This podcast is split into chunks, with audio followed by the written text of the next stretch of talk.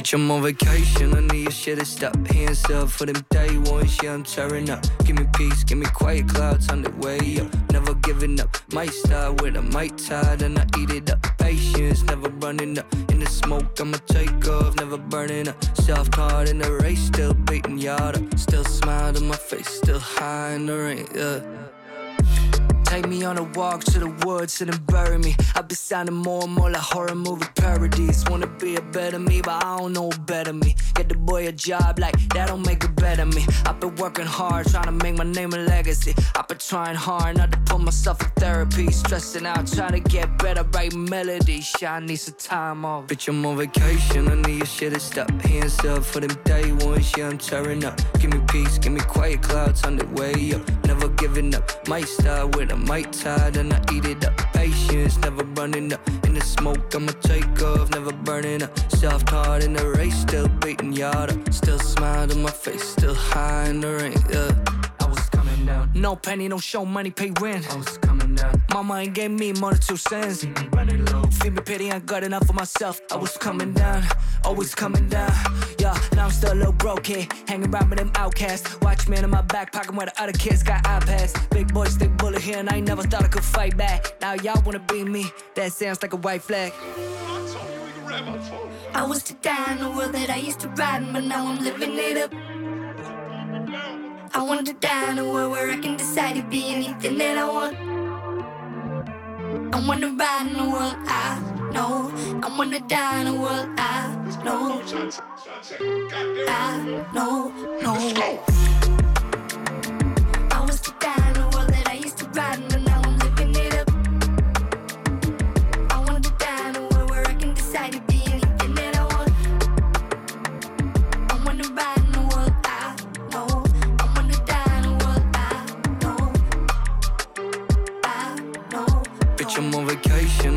I need your shit to stop. Hands up for them day ones, yeah, I'm tearing up. Give me peace, give me quiet clouds on the way up. Never giving up. Might start with a might tide and I eat it up. Patience, never running up. In the smoke, I'ma take off, never burning up. Soft hard in the race, still beating yard up. Still smile on my face, still high in the rain, yeah.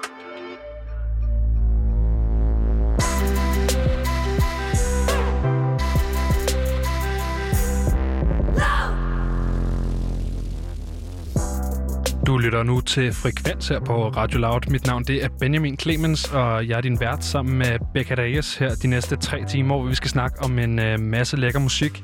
Her efter nyhederne, der fik du øh, Montys sang øh, Rouge.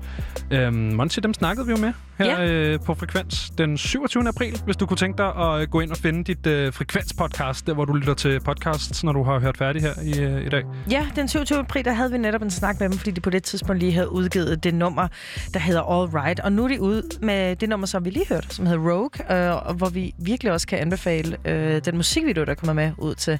Så hvis det lød som noget for dig, så, øh, så er det i hvert fald et lille univers, Ja, for vi som fik jo man kan tjekke ud. teaset den her øh, musikvideo, da vi, da vi snakkede med dem. Der var noget med, at de havde lagt en hest ud på, øh, på deres Instagram, og så viser det sig så, at det var en, øh, en lille tease til, til deres musikvideo, som lige er kommet ud til den her, hvor at, øh, der er en masse dejlige dyr Ja, rundt omkring. det er meget, øh, meget, øh, ude Meget på gården. landet-agtigt, lige Meget præcis. gården. Ja, så, øh, Øhm, Så det fik vi, øh, det fik vi i hvert fald lige øh, en foreshadowing af, fordi at øh, nu er der nu kommet øh, en forklaring på, hvorfor det var, der var den her hest på deres Instagram.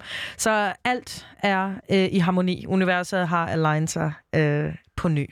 lige præcis. Og, øh, og vi er glade herinde på Frekvens, fordi der endelig kom svar på, øh, på et spørgsmål, som vi har ventet længe på. Ja, helt vildt. Becca, en anden ting, som øh, vi har ventet længe på, ikke? Koncerter. Sådan der. Og øh, det må vi igen. Det må vi. man må simpelthen tage til koncerter igen. Øh, der blev øh, opdateret, øh, hvis man kan kalde det det, nogle retningslinjer for, øh, hvordan øh, vi må gebærde os i denne, øh, denne virustid. Øhm, og en af de ting, vi har fået lov til nu, det er, at øh, spillestederne har fået lov til at genåbne. Øhm, det har de fået lov til, hvis de holder øh, koncerter, hvor folk sidder ned. Der må være op til 500 mennesker, og så er det den samme ordning som i biograferne. Så der skal være et sæde tomt mellem... Altså, du må gerne sidde med din kæreste, Ja. men ellers så skal der være et sæde tomt imellem hver koncertgænger, ikke? Ja, og det, er- det, det er jo en glimrende nyhed, som sådan en som mig, som faktisk elsker, når man kan have en hel række for sig selv, eller i hvert fald et sæde ved siden af for sig selv. Ligesom i flyet, du ved, at man kan flyde lidt tilbage, og man Uh, kan ja. læne sig let. Og, man, og jeg er sådan en, der skændes med folk ved siden af om armlænet på den mest passive og aggressive måde, du ved, hvor man lige berører, men man skal altså lige øh, Helt, markere. helt nonverbalt. ja, fuldstændig. Ja. Så du ved, man skal lige vise, at man, er, man også sidder her. Så øh, tanken om, at jeg kan læne mig tilbage måske et sted som DR's koncertsal, for eksempel, det er det første, jeg lige kommer i tanke om, når jeg tænker Ja. på spillested, hvor man kan sidde ned. Fordi det er det, der er kravet jo. Ja. Det er et sted, hvor man kan sidde. Lige præcis. Det var også Øh, noget af det første, jeg tænkte på, faktisk. Ja, præcis. Vil du, fordi at, nu har vi jo snakket om det her før, øh, hvis du ikke har hørt frekvens før, kære lytter, så øh, er, er Becca meget øh, glad for, for sådan noget elektronisk øh, nørdemusik, mm. hvor at, øh, vi har snakket om det her med at stå og nyde musikken, Ja. hvor at jeg måske hælder mere over til noget, noget smadremusik, hvor man skal hoppe ind i hinanden og... Øh, Ej, jeg og også en Justice Piece, skal du huske Ja, på. du men en jeg forstår, Piece, men det jeg forstår, hvad du mener. Men, men, men det må da være rart for dig, fordi jeg tænker, at der er mange af de koncertoplevelser, du alligevel graviterer imod, som, som sagtens kan opleves øh, siddende, uden at det skal være et problem. Uden tvivl. Øhm, hvis man, ligesom øh, Benjamin og jeg, bor i København, så kan det være, at du kender øh, det, øh, det klassiske musikkonservatorium lige ved Forum Station, hvor man også kan se koncerter. Og sidste år, der var jeg inde for eksempel til den, sto- den Sorte Skole, Ja. som jeg er Og de kæmpe spillede fan af. derinde? De spillede derinde med Sejt. et symfoniorkester. Okay, hvor svedigt. Der sad man bare der og, og drømte sig væk. Øh, og så kommer jeg også fra en... Øh, en familie, den, øh, min danske familie på min mors side, er et meget store øh, klassiske musikfans. Okay. Så det er, også det, det er også det, jeg mener med, at jeg forbinder siddende koncerter med DR's koncertsal, fordi der var altså mulighed for lige at hoppe ind og høre noget Carl Nielsen eller er noget klart. Beethoven, øh, hvis der var tid til det. Så, men hvad med dig? Altså, har du, øh, hvornår har du sidst været til en siddende koncert? Uh, det er lang tid siden, jeg har været til en siddende koncert. Jeg tror, den sidste siddende koncert, jeg har været til, det, der var det en mulighed at sidde ned. Jeg sad ikke ned. Det var, har været Metallica ude i Royal Arena, og Ja. det er nogle år siden. Ja, præcis. Øh, så så det, er- det er ikke noget, jeg gør mig super meget i. Jeg kan Nej. godt lide at stå nede foran scenen. Øhm, nogen, som har, øh, har benyttet sig af, af den her mulighed for at genåbne, det er huset i Aalborg, hvor du kan øh, opleve souvenirs blandt andet, som, øh, som jeg også har, øh, har været glad for øh, ved hver undskyldning, jeg har, ligesom at, at snige deres musik ind i det her program. Øh, vi snakker med, øh, med Michael, som er øh, chef for, for huset i Aalborg i morgen på Frekvens, så det kan du glæde dig til. Øhm, I mellemtiden, så synes jeg, at vi skal høre øh, noget musik, som vi godt kunne ligesom glæde os til at høre live. Har Ja. du en, øh, en sang, du gerne vil høre? Ja, det kan du tro, men ven. Øh, Jeg, vil, jeg har taget det nummer med, der hedder uh, Gospel for a New Century med kunstneren Yves Tumeur. Yves Tumeur. Tumeur, kan du måske hjælpe mig med den? Yves... Oh, det ved jeg sgu ikke. Yves Tumeur øh, er Yves et eller andet. noget i hvert fald Noget med et eller andet, som faktisk er amerikaner. Ja. Ja. Så, men det er, øh, det er en kunstner... Ives som Tumor. er- Ives Tumor, lige præcis. Og øh, det var en kunstner, som jeg så for første gang på Klik Festival i 2017, da jeg faktisk selv fik øh, øh, lov til at spille på den festival. Det var sådan noget højskole noget, hvor hver på den elektroniske linje fik 20 minutter, så det lød slet ikke så sejt, som det rent faktisk var. Eller det var, lød sejere, end det var. Men øh, øh, så nåede jeg i hvert fald at se Yves Tumor, og det var smadret, altså min ven. Før du overhovedet får et indtryk af, at jeg er siddet ned til koncertpigen, så kan jeg love dig for, at der var moshpit her. Det her det er lidt mindre moshet, men det er ikke desto mindre en uh, kæmpe banger. Så her kommer Gospel for a New Century. I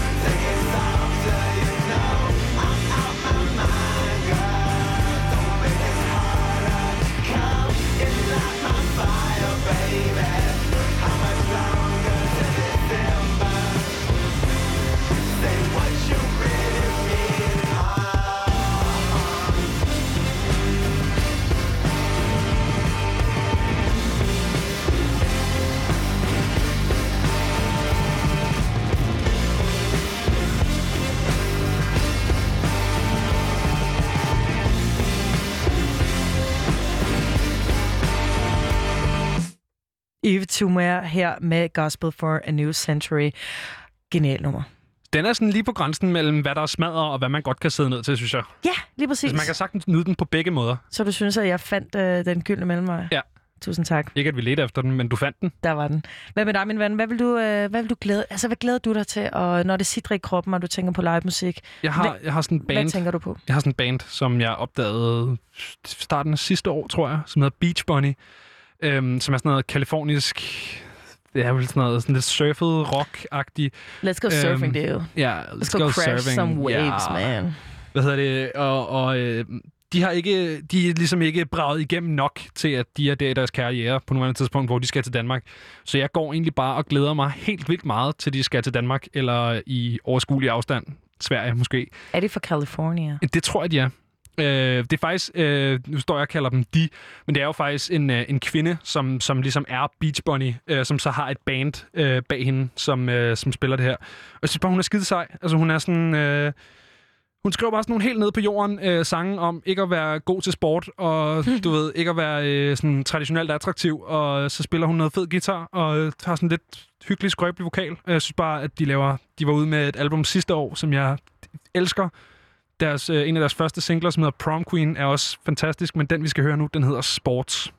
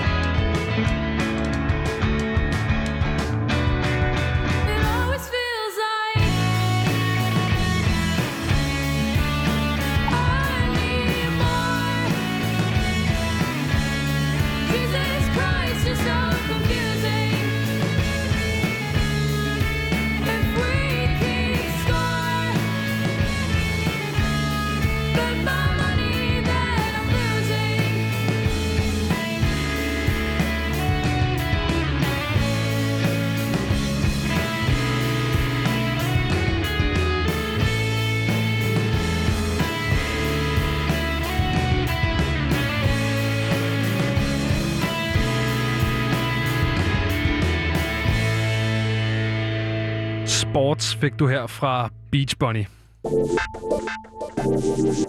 I de sidste mange måneder, så har der været øh, et program, som hvis man mindre man bor under en sten, så ikke ved, hvad det er, så er det jo X-Factor. Ja. Og man kan ikke komme udenom det, øh, om man vil det eller ej. Jeg synes, det er en udsigtsfornøjelse at følge med i. Og det, øh, ja, det har så kørt her det sidste stykke tid. Det er det næstmest syndikerede program øh, nogensinde. Øh, kun overgået af Got Talent, Sådan som der. er, er er lige lidt over. Men det er, altså, det er virkelig mange lande, der har deres egen, øh, egen version af X-Factor. Og det har vi også her herhjemme, hvor det har en gigantisk fanskare. Og i lørdags blev så flere måneders øh, live shows så forløst af den her finale, hvor det var Alma Akker, som simpelthen løb med titlen som årets vinder. Og nogle deltagere skal tilbage til jobbet som renovationsarbejder, og nogle skal flytte du ved, tilbage til Nordjylland efter at have været i København. Og så er der Alma Akker, som sagt, som skal udforske sin nye titel som vinder. Og vi har fornøjelsen at have Alma Akker med på en telefon. Hej Alma. Hej. Hej så. Stort tillykke med sejren i lørdags. Tusind tak. Ja, er du glad? Og hvordan føles det at vinde X-Factor? Ja. Hold da op. Jamen, jeg er da sindssygt glad. Øh, Det føles helt uvirkeligt øhm, at vinde. Altså, man skal virkelig lige slutte.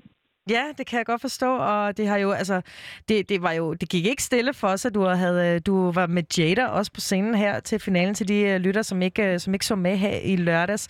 Var det, var det en lidt en dream come true for dig måske?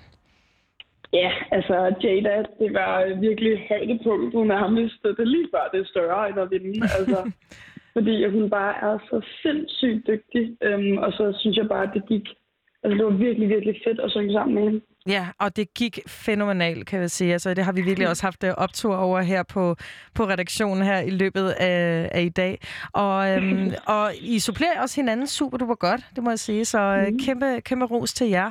Hvad hedder det? øhm, Alma, nu har du vundet X-Factor, øh, og det er jo ikke, det er jo ikke småting. Men øh, hvad er det, man har vundet helt præcis her, når man, øh, når man vinder sådan en øh, sådan titel, som du gjorde i lørdags? Ja, men øh, man vinder jo et øh, samarbejde med Sony, øh, hvor man skal lave en EP. Øh, og så øh, skal jeg lave en musikvideo til en af de sange, jeg udgiver. Øhm, og så vinder man så også et hjemmestudie. Et, et hjemmestudie? Ja, går ned jeg til et hjemmestudie, så jeg kan sidde og nørkle lidt med det herhjemme. Okay. Er det noget, du har prøvet før? Øh, ikke rigtigt. Altså, jeg har prøvet lidt, da jeg var yngre, men det er mange år siden. Øhm, og der kørte jeg lidt død i det, fordi jeg kunne ikke rigtig... Jeg tror ikke, jeg vidste nok om at sætte det op. Øhm, men jeg tror, jeg får lidt hjælp på det første til at sætte det op, og så er jeg også blevet bedre på sådan noget. Okay, selvfølgelig. Hvad hedder det? Øhm, vi har snakket lidt om det her med at være X-Factor-venner, og øh, det er en kæmpe stor ting. Men der er ligesom også det her med, at øh, der er desværre en del X-Factor-vinder, som bliver X-Factor-vinder, og så hører man måske ikke super meget øh, fra dem igen. Hvad har du ligesom tænkt over i forhold til, hvad du vil gøre, for ikke, du ved, i går så en bare at blive endnu ind i rækken? Jo, men altså, det, det er der sindssygt mange, der spørger om, og det er et virkelig, virkelig svært spørgsmål, synes jeg. Men, øhm, men altså, jeg tænker, at øh, man skal jo ligesom holde sig relevant på en eller anden måde, og i hvert fald, altså, sociale medier er ret, ret stort i dag. Øhm, og jeg tænker, at, man den, at jeg vil holde min Instagram og sociale medier ved lige. Øh, og så øhm, selvfølgelig også prøve at lave noget... Øh, jeg håber på, at det musik, jeg laver, at folk kan lide det og gøre mig umage med det. Mm. Mm. Du kommer ligesom fra det her øh, forløb med, med Thomas Blackman i, i løbet af programmet her. Nu skal du stå på ja. Egne ben, Alma. Øh, hvordan er du ligesom Alma Akker uden X-Factor? Ja, det er jo det, jeg skal, skal finde ud af, øh, kan man sige, fordi jeg har jo ikke prøvet på den måde at skrive en helt sang før. Øhm, så jeg skal finde min lyd i samarbejde med Sony, øh, som selvfølgelig nok bliver noget poppet, ligesom vi har haft i X-Factor. Øhm, men altså helt præcis, hvad det bliver, det ved jeg overhovedet ikke endnu, fordi det er noget, der skal udforskes. Og er det noget, du skal gøre øh, med dit øh, nyligt øh, vundne hjemmestudie, eller er det noget, du ligesom har nogle producer fra Sony til at hjælpe dig med? Øh, jeg får, det er sådan to uger på Møn, der er også en del af præmien, øhm, at man ind- indspiller den der EP, øhm, hvor at der er både professionelle mennesker, og så skal vi ligesom finde ud af, også for eksempel, om jeg måske fungerer bedre på dansk. Altså, hvem ved? Okay. Okay, ja. Det er Ja. også en helt konkret øh, ting, man, man skal finde ud af. Ja, og Hvad- Møn er jo øen. Ja, lige præcis. Hvad hedder det? Alma, øhm, af de sange, som du har sunget til de her live shows i løbet af X-Factor, hvil- hvilke sange har været sådan din yndlings at synge? Fordi det har jo været covernummer hele vejen igennem. Ja, øh, altså, Jada, vil jeg sige. Øhm, og så ellers, så øh, var jeg ret vild med Unforgettable, som var første live show, Ja. faktisk. Fordi det er lidt mere urban, og lidt mere sådan der, hvad skal man kalde det, sådan lidt mere nedtonet på en måde, mm. men stadigvæk en sindssygt fed sang. Øhm, så ja, den kunne jeg rigtig godt lide. Så du kan godt øh, sådan forestille dig selv synge lidt ala, måske i den retning. Ja, helt sikkert. Har du nogensinde, øh, det kan jeg ikke huske, om du sagde, men har du skrevet din egen musik før? Øhm, altså lidt, da jeg var lille, altså især for eksempel, da jeg var lille, så i Christiania-cyklen, når min mor hentede mig på skole, så sad jeg altid og lavede sådan mine egne små sange, som jeg faktisk kunne huske i altså flere uger, og nogle gange år efter. Øhm, og så har jeg ellers også i 9. klasse, kan jeg huske, at jeg eksperimenterede lidt med det, men så da jeg kom, og så selvfølgelig på efterskole, på musik efterskole, og jeg på sangskriverholdet. Øhm, og så, øh, så senere i gymnasietiden, der fokuserede jeg simpelthen bare så meget på skole, at jeg ikke havde tid. Kommer der en uh, Christiania Cykel EP? det kunne man godt forestille sig, at det er lidt sådan, det bliver lavet sådan, øh, jeg, jeg tror, der er nogle sange, der går sindssygt hurtigere at skrive, har jeg hørt, og så er der nogle, hvor det tager tid, hvor man virkelig skal knække koden. Men, ja, jeg glæder mig til at prøve det. Ja, jamen, det lyder da så spændende. Der er jo en hel journey, der venter dig nu her, Alma. ja, virkelig. Ja. En spændende sommer. Har du, øhm, har du sådan øh, helt praktisk også sådan, øhm, du ved, nogle øh, erfaring i forhold til sådan at, at spille på instrument eller noget, som også måske kan, kan hjælpe dig lidt på vej? Ja, altså det der også var lidt stoppet mig den gang i 9. klasse, det var fordi, jeg ikke var så god til at spille klaver, og jeg var ikke blevet en del bedre, vil jeg selv sige, i forhold til bare at kunne de basale akkorder på et klaver. Øhm, ja, så det bliver rart at måske også få sådan et lille mini-klaver, hvor man selv kan øh, bestemme, hvor på klaveret man placerer den, når man så laver små øh, demoer derhjemme. Ja, præcis. Alma, jeg kan huske, da, da jeg var øh, lille der, og den første sæson af X-Factor ramte skærmen, og jeg bare sad og tænkte, det der, det er bare det, jeg skal, ikke? Jeg har virkelig undret mig over, hvor meget sådan coaching, altså hvor, hvor meget får du i det her øh, sådan forløb med, med de her dommer, som jo også virker som en eller anden form for coach. Er det ren sådan, øh, prep til live shows, eller får du ligesom nogle sådan, mere over sådan, generelle værktøjer, eller sådan, hvordan, hvordan er den proces? Øhm, det er ret forskelligt, tror jeg, i forhold til, hvor meget man er selv investeret i det. Øhm, og hvor meget musisk hjælp man kunne have. Altså med Thomas, så vil jeg sige, at han var helt klart hjernen bag, og Timo, hans team var hjernen bag alt kameraagtigt og sceneshow og baggrund og sådan tøj selvfølgelig. Øhm, det er han sindssygt dygtig til at tænke på. Øh, og så min del, det var sådan, jeg fik ligesom meget lov til at gøre, hvad jeg ligesom gjorde med musikken, hvordan jeg nu blev tolket der, så kunne jeg ligesom lige finpuste og sige, det der kunne jeg godt lide, eller det her kunne jeg ikke lide i forhold til det her. Så. Okay. Er det skræmmende at skulle ud og ligesom finde sit eget kunstneriske udtryk, når, når, når Thomas Blackman, som jo er, du ved, har noget erfaring, øh, har stået og, og hjulpet en så meget, og har, og har valgt en masse ting for en i virkeligheden? Øhm, nej, det synes jeg ikke, fordi at, øh, jeg var jo alligevel, at vi havde sådan en ting med, at det var buksedragter og sæt, jeg havde på. Øhm, fordi det elsker jeg selv. Ved, til hver en lejlighed, jeg kan, som er speciel, så tager jeg næsten altid en buksedragt eller et sæt på. Øhm, så det var ligesom en ting, som vi valgte at fortsætte, som var min ting. Øh, ja, så det var jeg rigtig glad for. Og så, sådan, så synes jeg egentlig bare også, at man får lov til at være sig selv på tv. Det kan han jo ikke diktere. så øh, det er meget dejligt. Nu kan jeg ikke lade være med at tænke, Alma, at du er en af de her ting, som, som man øh, ja, i går så en vinder ved at være vinder af, af X-Factor. Det er jo, øh, det er, at man får sin egen øh, musikvideo. Sådan. Jeg ved i hvert fald, at jeg øh, dagligt dagdrømmer om, om, hvordan ens musikvideo ser ud. Har du, øh, har du allerede nogle sådan, øh, indre billeder for, hvordan det kommer til at se ud?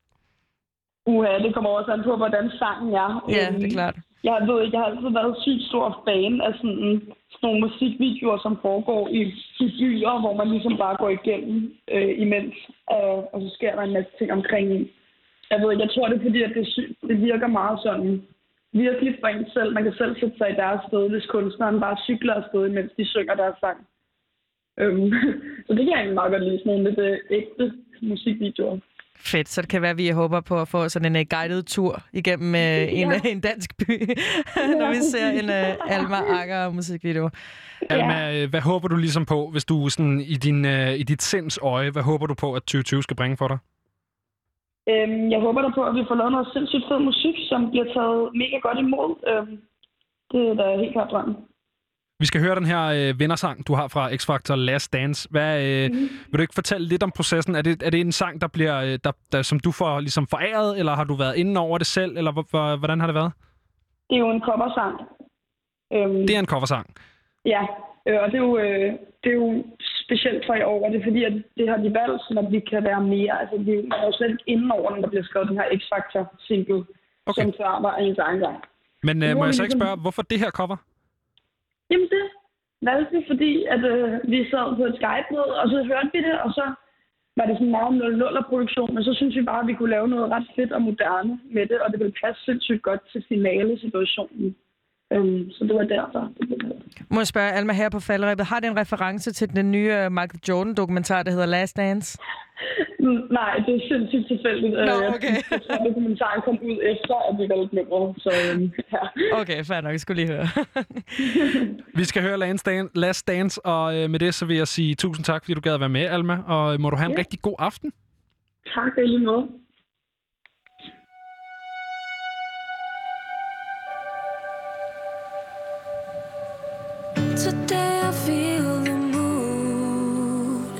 And I don't feel like talking now.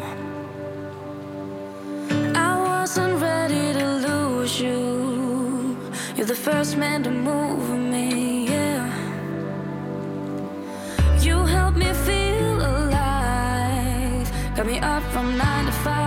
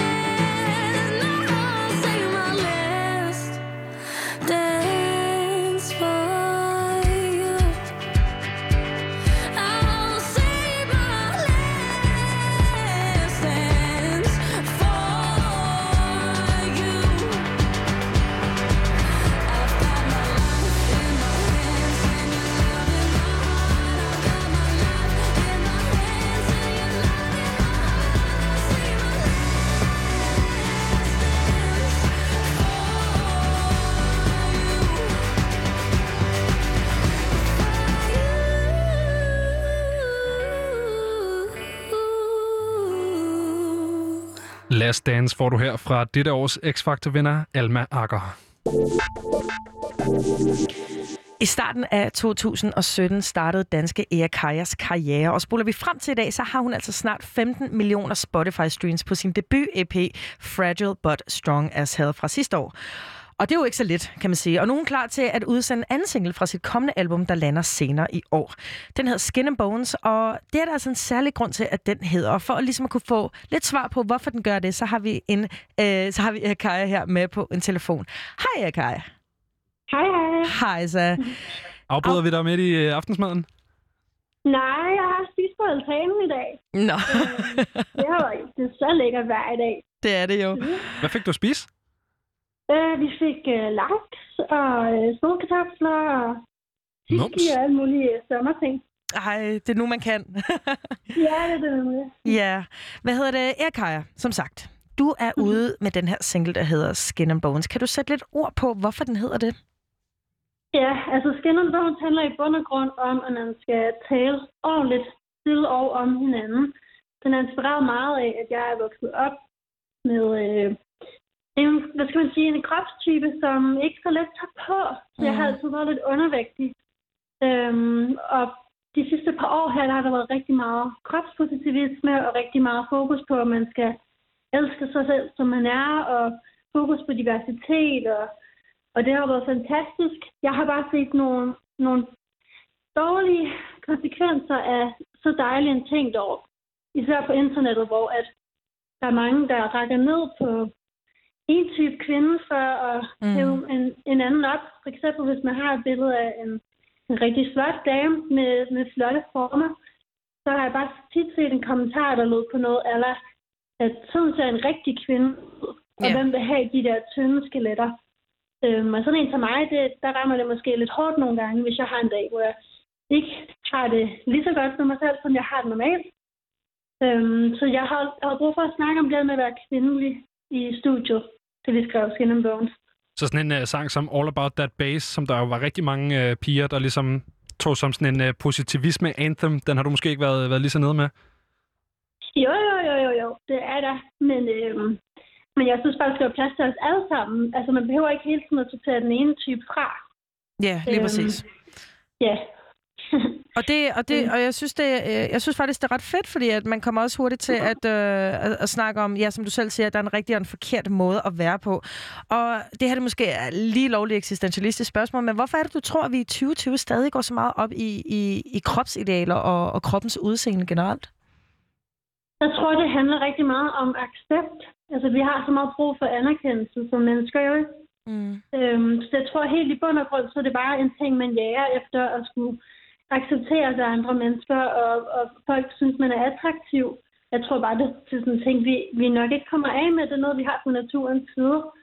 Øhm, men heldigvis så kan vi jo arbejde med det, ikke? Og, og blive mere accepterende over for, at vi ser forskellige ud. Mm. Og, og nedbryde nogle normer og nogle tankegange, som vi altid har haft, ikke? Og ikke række ned på andre, bare fordi man løfter nogle, en gruppe op, eksempelvis. Nej, Ja, det er ikke nødvendigt. præcis. Erik, jeg tror du, det her det er, det er særligt i musikbranchen? Eller hvordan, er der- noget med nogle kropsidealer her i, i den branche, som, som er speciel? Ja, det er et godt spørgsmål. Jeg tror helt klart, der er noget med, øh, med underholdningsbranchen, hvor man, hvor man er så meget i fokus. Øhm, det har jeg også tænkt en del over. Altså, man er jo så lidt et offer på internettet især, ikke?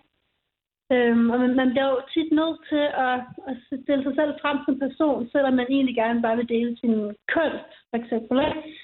Øhm, så jeg tror, man er mere udstillet som, som person i underholdningsbranchen uden tvivl, fordi man hele tiden er et offentligt ansigt på en eller anden måde, ikke? Ja, der er en helt særlig øh, eksponering, som gør, at Ja. øh, ja, man føler måske, man skal tilpasse sig noget særligt. Hvad hedder det? Den første single, Kaja, som du udgav fra her, dit kommende album, den hedder Kitchen Table. Og nu kan man ikke lade Ja. være med at tænke om, er der, er der sådan et, øh, er der et madtema involveret i det, det her kommende album?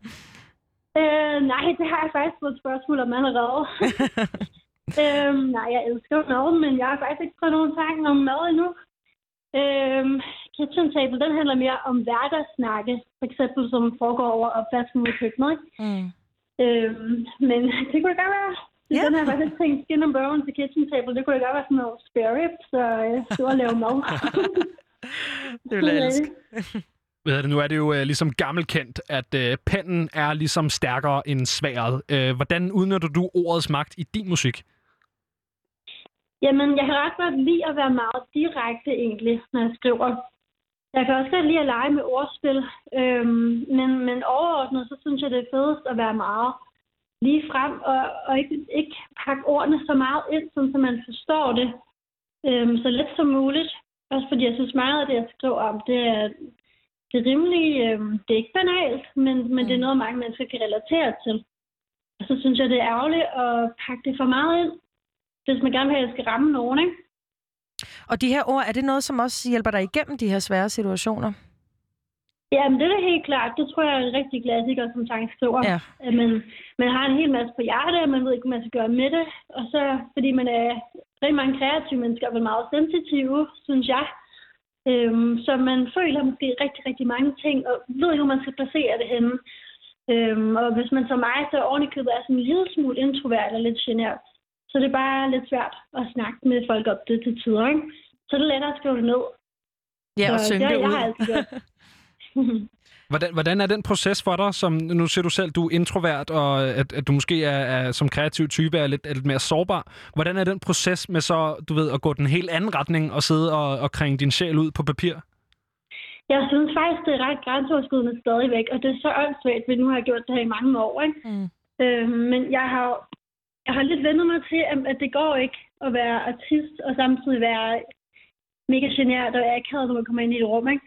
Fordi at de bedste sange, det synes jeg bare ofte er dem, hvor folk ligesom tager en chance og er modige og tør at dele ud af sig selv og sætte noget på spil, ikke?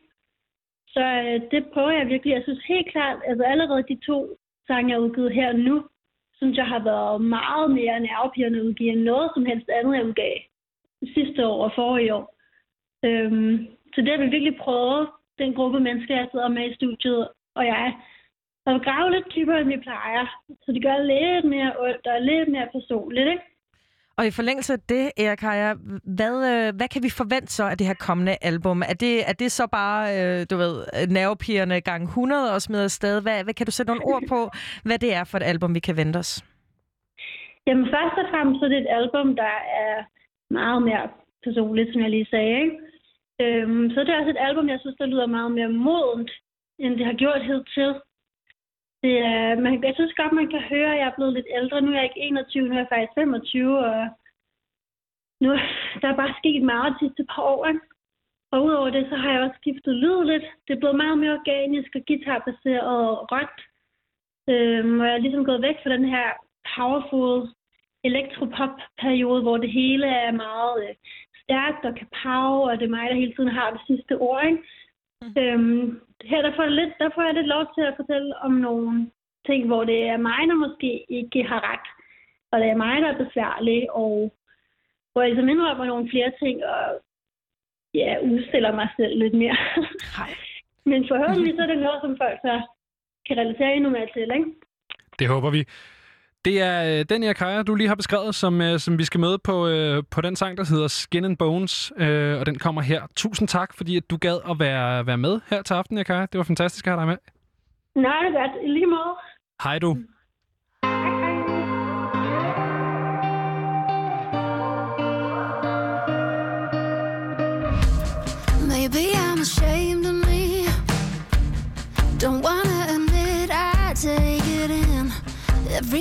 Say to me, wish I let it go, but I know my ears are listening. No hard feelings, say you didn't mean it. Don't you know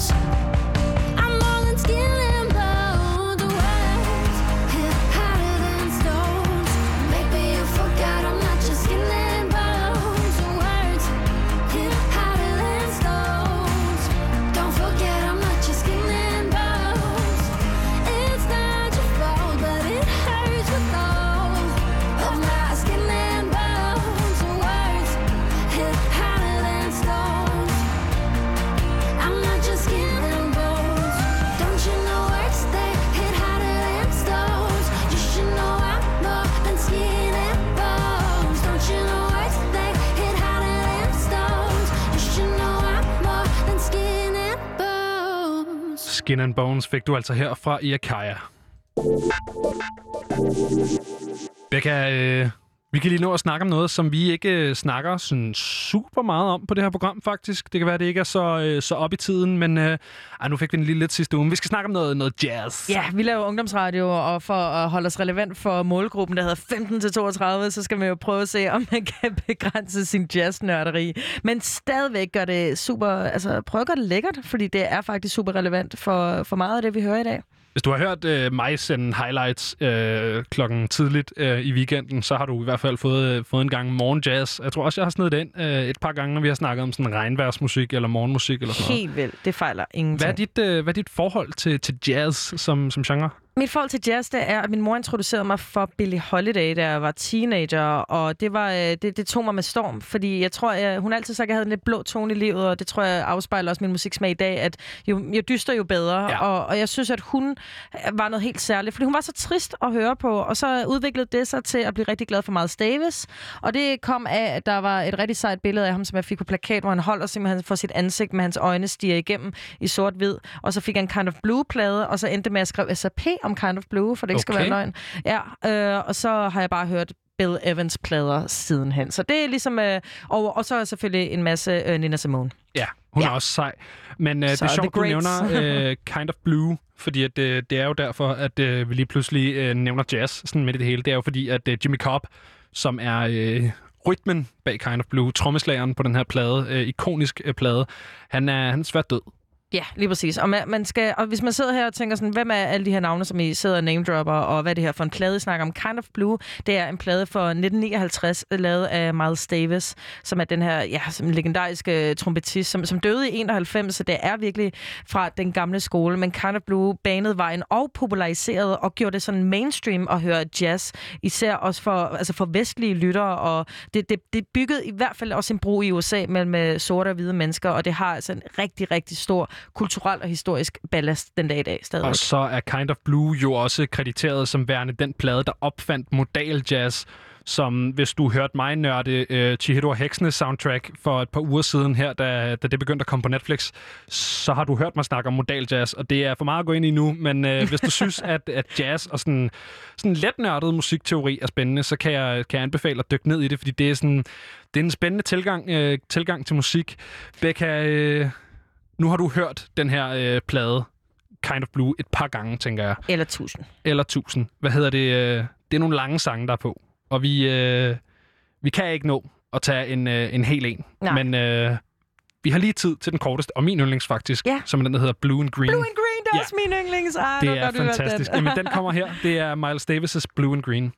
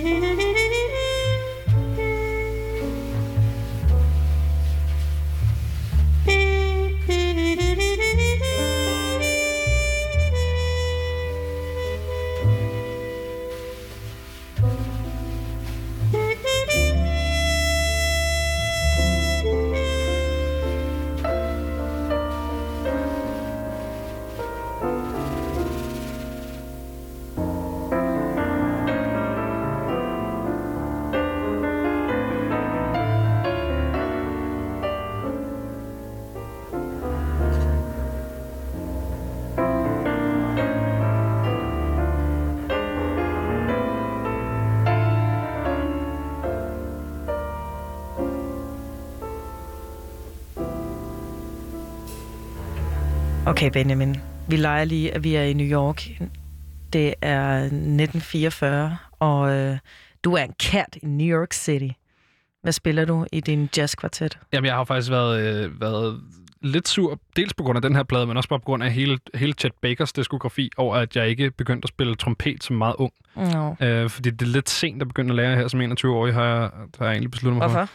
Det ved jeg ikke, jeg tror bare, at trompet virkelig er sådan, at jeg har det lidt med trompet, som jeg har det med, jeg ved ikke, sækkepip. Det er en underlig, underlig sammenligning, men sådan, jeg tror bare, at man skal være virkelig, virkelig dygtig, før at, eller violin måske er en bedre sammenligning. Ah sådan, ja, det vil jeg du ved, sådan et instrument, der bare lyder virkelig, virkelig skøjet, indtil man bliver rigtig dygtig til at spille på det. Ja, det er kun godt, når man er genial til det. Men du, kan, du er faktisk ret god til at lave sådan en mundtrompet, synes jeg. Ja, det har jeg også øvet mig i. Det, er, det har blevet sådan en kompensation, øh, for at jeg ikke kan spille på rigtig trompet. Så har jeg... Nu bliver du nødt til at flex dit skill. Ja, men jeg, øh, min yndlings øh, mundtrompet, det er jo Georges Brassens, som i sin, øh, sin geniale sang Le Copains d'abord, han, øh, han, han laver en lille...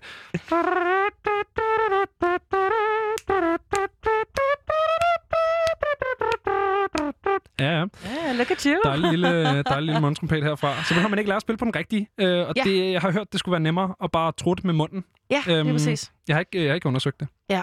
Jeg kunne, øh, hvis jeg skulle være med i sådan en øh, sej øh, 1940 New Yorker, måske New Orleans faktisk, øh, jazzkvartet, så tror jeg, jeg er sådan et lille bitte menneske på verdens største kontrabas.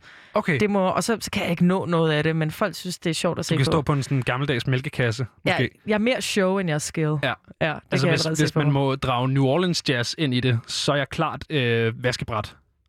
altså uden tvivl. Uden tvivl, sådan en vaskebræt. vaskebræt og et lille bækken. Jeg kan slå på med et fingerbøl Åh, eller noget. Sådan, ja, du ved, lidt lækkert. Det har jeg engang haft øh, privilegiet at se øh, live øh, i New Orleans. En fyr, der spillede vaskebræt i sådan en, jeg tror, de var otte mand på scenen. Sådan noget øh, underligt jazz noget. Jamen, så må man da håbe, at han har taget trøjen af. Huheo! Nå, ja, Vaskebræt, get ja, it. tak.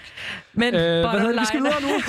Bot- bottom line, Jimmy Cobb, rest in peace, som Ja. ja. selvfølgelig var øh, ham, der lagde øh, trommeværket for det, vi hørte lige før, øh, som var Blue and Green fra pladen Kind of Blue, Ja. ja. Miles Davis. Meget, meget, øh, meget klassisk jazzplade.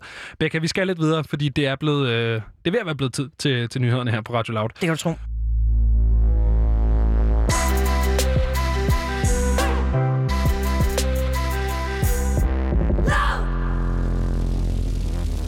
I've been wondering, am I the only one to see it coming? We've been doing it wrong for so long. Ain't it funny how we keep complaining but do nothing when we know that we'll make it go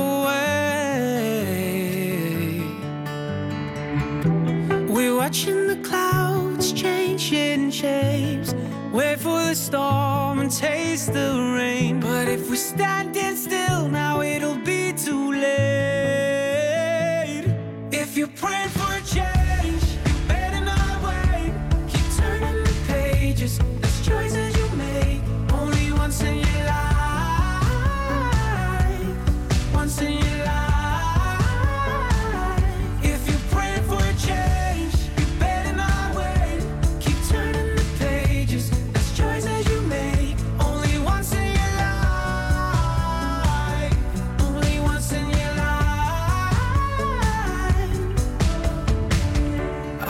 taking more than we can give? Celebrating like it's no risk. It's to this. We're watching the clouds changing shapes. Wait for the storm and taste the rain. But if we standing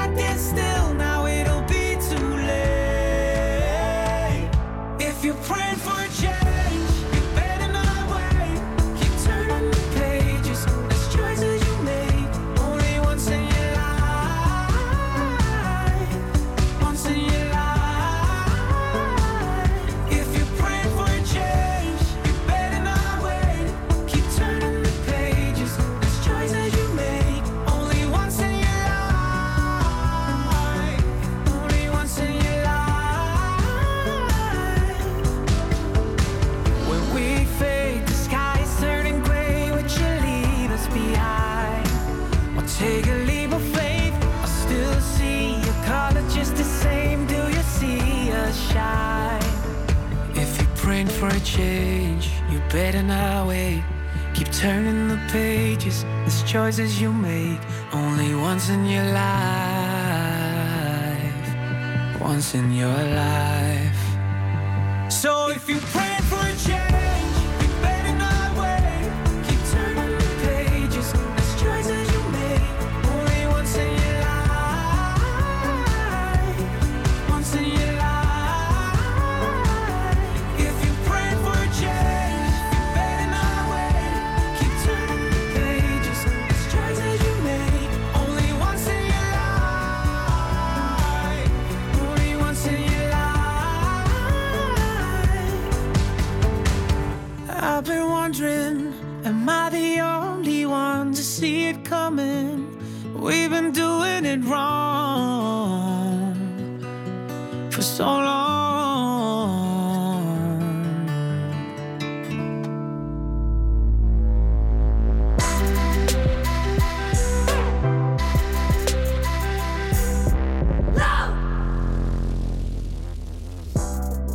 lytter stadig til Frekvens på Radio Loud. Mit navn er Benjamin Clemens, og jeg er din vært de næste to timer nu, sammen med, med Becca Reyes. Hey. Stadig. Hej Becca. Hvad hedder det? Øhm... Vi hørte lige noget Christoffer. Og, ja, det øh, gjorde vi. Han lige udkommet med en øh, ny single her i fredags. Ja, og den hedder hedder Leap of of Faith. Ja, i Aha, kor var det, og alt us. muligt lækkert. Hvad hedder det? Og hvis du synes, Christoffer han er, han er spændende, så synes jeg, du skal høre Frekvens på torsdag. Fordi øh, der snakker vi med ham nemlig. Så øh, der kan du lære meget mere om ham. I mellemtiden, Becca, så skal vi snakke om en masse andet fed musik. Og vi skal faktisk også snakke om noget musik, der måske ikke ligger super meget i boldgaden med Christoffer. Nej, lige præcis. Vi skifter måske lidt genre her, og øh, vi, øh, vi skal til at snakke om elefanten i rummet, eller faktisk to, øh, en kunstneren i rummet nærmest, fordi vi har fået besøg af ingen andre end bandet Gloom. Hej Velkommen til jer. Gloom. Tak. I er jo vores, øh, vores første band igennem. Vi har haft en solist igennem, men øh, I er vores første band, så øh, tillykke med det. Tak. tak. Den har I simpelthen øh, den har I vundet. Hvad hedder det? Øh, helt off the bat. Hvad betyder Gloom? Den får du lige. Den får jeg, okay. Øh, jamen, gloom er jo, øh, er jo en omfortolkning af det engelske ord gloom med dobbelt O og uden E. Hvor Mika Ja, for og det, jeg- hvordan staves I? Vi staves G-L-U-M-E. Ja. Yes. Så det, øh, det er der mange, der har været sådan, hvad, hvad betyder det egentlig og sådan noget. Men øh, det var fordi, vi sad og snakkede om, hvad vi synes var fedt af bandnavn og sådan noget. Og så øh, troede vi begge to lidt, at ordet gloom med dobbelt O, det var sådan lidt, lidt, lidt sådan melankolsk, men stadig lidt, lidt håbefuldt og lyst. Og så slog vi op i alle ordbøger og fandt ud af, at det var løgn. Øh, at, at gloom, det er kun dystert og meget, øh, meget Meget dystert. meget ja. dystert, ja. Så, øh, så vi, vi var sådan, vi laver bare en ny stavemåde, og så, øh, og så passer det på det, vi synes, det er. Og så fandt vi ud af, at, at gloom så betyder sådan, sådan nogle bladformationer på kornblomster. Det, Oh. Ja. Det er da også meget sødt. Og afspejler det jeres musik, mener I? På nogen måde? Ja, i høj grad. Mm. Øh, vi ser meget natur i vores sangskrivning og øh, i vores metaforer. Og sådan. Så det er meget naturligt at have en, den her opbyggende øh, formation omkring blomster til os. Hvad hedder det, hvis I skal beskrive jeres lyd med, med nogle ord, som måske ikke er botanisk relateret, øh, hvordan, øh, hvordan beskriver I den så? Så kunne man kalde det shoegaze. Ja. Har Man kunne kalde det hvad? Undskyld? Shoegaze. Shoegaze. Ja. Okay, Og- kan jeg sætte nogle ord på det? ja, hvad er shoegaze helt præcist? Shoegaze er vel, øh, stammer vel oprindeligt fra 80'erne, tror jeg. My Bloody Valentine er ligesom sådan ærke shoegaze-bandet, ikke? Øh, og det er ikke fordi, det er så shoegaze-agtigt i den form, men øh, det er ligesom der, vi har trukket meget inspiration fra. Ja, øhm, og lidt for at spole lidt tilbage, fordi at øh, ja, i det her band, der hedder Gloom, men kan I sætte lidt ord på, hvem I er øh, hver for sig? Vi kan måske lige, øh, lige starte her også, sådan, øh, hvad, hvad, hvad I hedder, og hvad I spiller, og ja, hvad er jeres rolle i projektet? Ja, øh, jeg hedder Liva, Mhm. og jeg er øh, jeg skriver tekst og, øh, og melodi til vokal. Det er noget, jeg har gjort siden jeg var helt lille, siden jeg gik i 7. klasse, og, og stod og kiggede min søster over skulderen, mens hun spillede klaver. Og sådan. øh, ja, så øh, det er sådan min, min hovedrolle i, i Gloom. Og nogle gange så hjælper jeg også, eller så er jeg ind over nogle andre dele af sangskrivningen. Okay. Liva, hun har fået rigtig meget øh, erfaring med Pro Tools hen Ja. over den her øh, EP-indspilning. Ja, altså sådan software til at producere i. Lige præcis. Ja. Er det noget, I- I har selv produceret EP'en? Vi er selv produceret, indspillet og mixet. Og, øh, fordi det er min baggrund i høj grad, udover at jeg er guitarist, og har siddet og skrevet musik i mange år. Så du er, du er produceren på... Eller hvordan fungerer I har siddet sammen og lavet det? Altså man kan sige, at jeg står meget for instrumenteringen af den instrumentale del af, af skitserne og så videre, og så opbygger vi ligesom arrangement, og Liva lægger vokaler og, og tekster og melodier på. Helt sikkert. Hvad hedder det? øh, Jeg har siddet og, og lyttet jeres EP igennem her øh, på Spotify. Og i jeres Spotify-beskrivelse, der nævner I også øh, krautrock. Og øh, hvad er det helt præcist, øh, den, det krautrock, hvad er det, det er? Nu tror jeg måske, jeg bliver øh, hånet lidt, men jeg tror, at krautrock kommer fra kraftværk oprindeligt. Det, Det lyder det, tysk i ja, hvert fald. det er nemlig også en meget tysk ting, og det er vist noget med, at handler om ligesom den her mekaniske tilgang til en rytme eller så videre. Så en meget Mhm. gentagende ting, Mhm. og noget, vi godt kan lide at dyrke øh, i for eksempel et af numrene på for Shame for vores EP. Ja, fordi krautrock er jo den her sådan øh, eksperimenterende øh, vesttyske genre for sådan noget øh, super gammel ting. Men, men hvordan kommer man, hvis det ikke lige er kraftværk, altså hvordan, hvordan kommer det ind i, altså hvor møder man ligesom det som, som musiker? Øhm, ja, hvor fanden har jeg mødt det? Hvor har du mødt det? Jamen, jeg, jeg, et andet dansk band, som jeg ser meget op til, er Motorik, som, som deres navn stammer, eller er i forbindelse med krautrock-termen. Mm-hmm. Øh, det hele den her ja, motoriske tilgang til musik. Og de har mange krautrock-trummer, krautrock-rytmer, og sådan. Det synes jeg er mega inspirerende at bygge noget ud fra, noget, der bare mekanisk skal køre, så kan man ligesom bygge lag ovenpå. Så hvordan skulle I sætte ord på, altså, på jeres egen musik som et springbræt fra alle de inspi- inspirationer, I har? Altså, hvordan, hvordan er I tro mod jeres inspirationskilder, og hvordan afviger jeg fra det og laver det til jeres eget? Så i forhold til shoegaze, så er det meget det der med at holde det med de sådan, svømmende flader, mm. og så for at det er støjet musik, samtidig med at det er nogle lette, luftige vokaler. Øhm, og så i forhold til krautrock, så ser man det mere i, i trommerne på nogle af vores numre, ikke på alle, men på nogle af dem, ja. Hvad er det i forhold til det her shootgaze, som jo, som jo er sådan en 80'er ting? Hvordan, hvad, hvad gør man, når man ligesom skal til at lave shoegaze i 2020? Altså, hvad, hvad gør I for at opdatere det, så det ikke bare bliver sådan noget 80'er catch, men at I, I holder det relevant? Tror man begrænser sig? tror man øh, minder sig selv om, at man skal ikke lyde som en blot valentine. Og det har heller aldrig nogensinde været ideen eller. Nej. tanken med det. Øh, jeg begyndte meget sent at spille. Der er en meget øh, distinkt måde at spille guitar på i shoegaze-verdenen, som jeg tog op ret sent. Og det var måske også meget derfra, jeg begyndte at være inspireret. Det er så fedt. Hvad hedder det? Vi skal lidt tilbage til EP'en. Fordi jeg har nemlig udgivet den her EP, og uden at det hele skal handle om, øh, om corona, hvordan har det så været ligesom at debutere? For det er jo jeres debut. Vi har udgivet hvad, to singler og en live session inden den her EP. Mm. Øh, hvordan har det været at ligesom komme ud og, og debutere i den her tid? Det har været sindssygt mærkeligt, fordi vi havde planlagt øh, live, eller hvad hedder det, øh, en release-aften, hvor vi skulle holde en kæmpe koncert for venner og bekendte, og dem, der godt kan lide musikken. Og vi havde planlagt, hvor det skulle være, og hvad temaet skulle være, og Hvor skulle det være, og hvad skulle temaet være? Det skulle være på Urban 13, Ja. øhm, som ligger i Nordvest under Bissebuen deromkring. Øhm, hvor det er sådan, så kan man åbne det op, hvis det var godt vejr, og så kunne vi sørge for, at der var lidt gratis øl og lidt mad til folk. Og sådan, det skulle være sådan en rigtig festaften, som skulle være sådan kombinationen af, at vi har siddet og arbejdet inde i et, i et øvelokale. Og det har man jo ikke kunnet overhovedet. Ja. Så det har været super mærkeligt. Så der har slet ikke været nogen uh, release eller nogen fest, eller... Øh, vi festede lidt med bandet, og nogle tætte venner. Vi holdt os under 10 mennesker. Okay. Ja. Sad ude i Og en det- gård det og, blev og det. drak lidt øl. Ja. ja.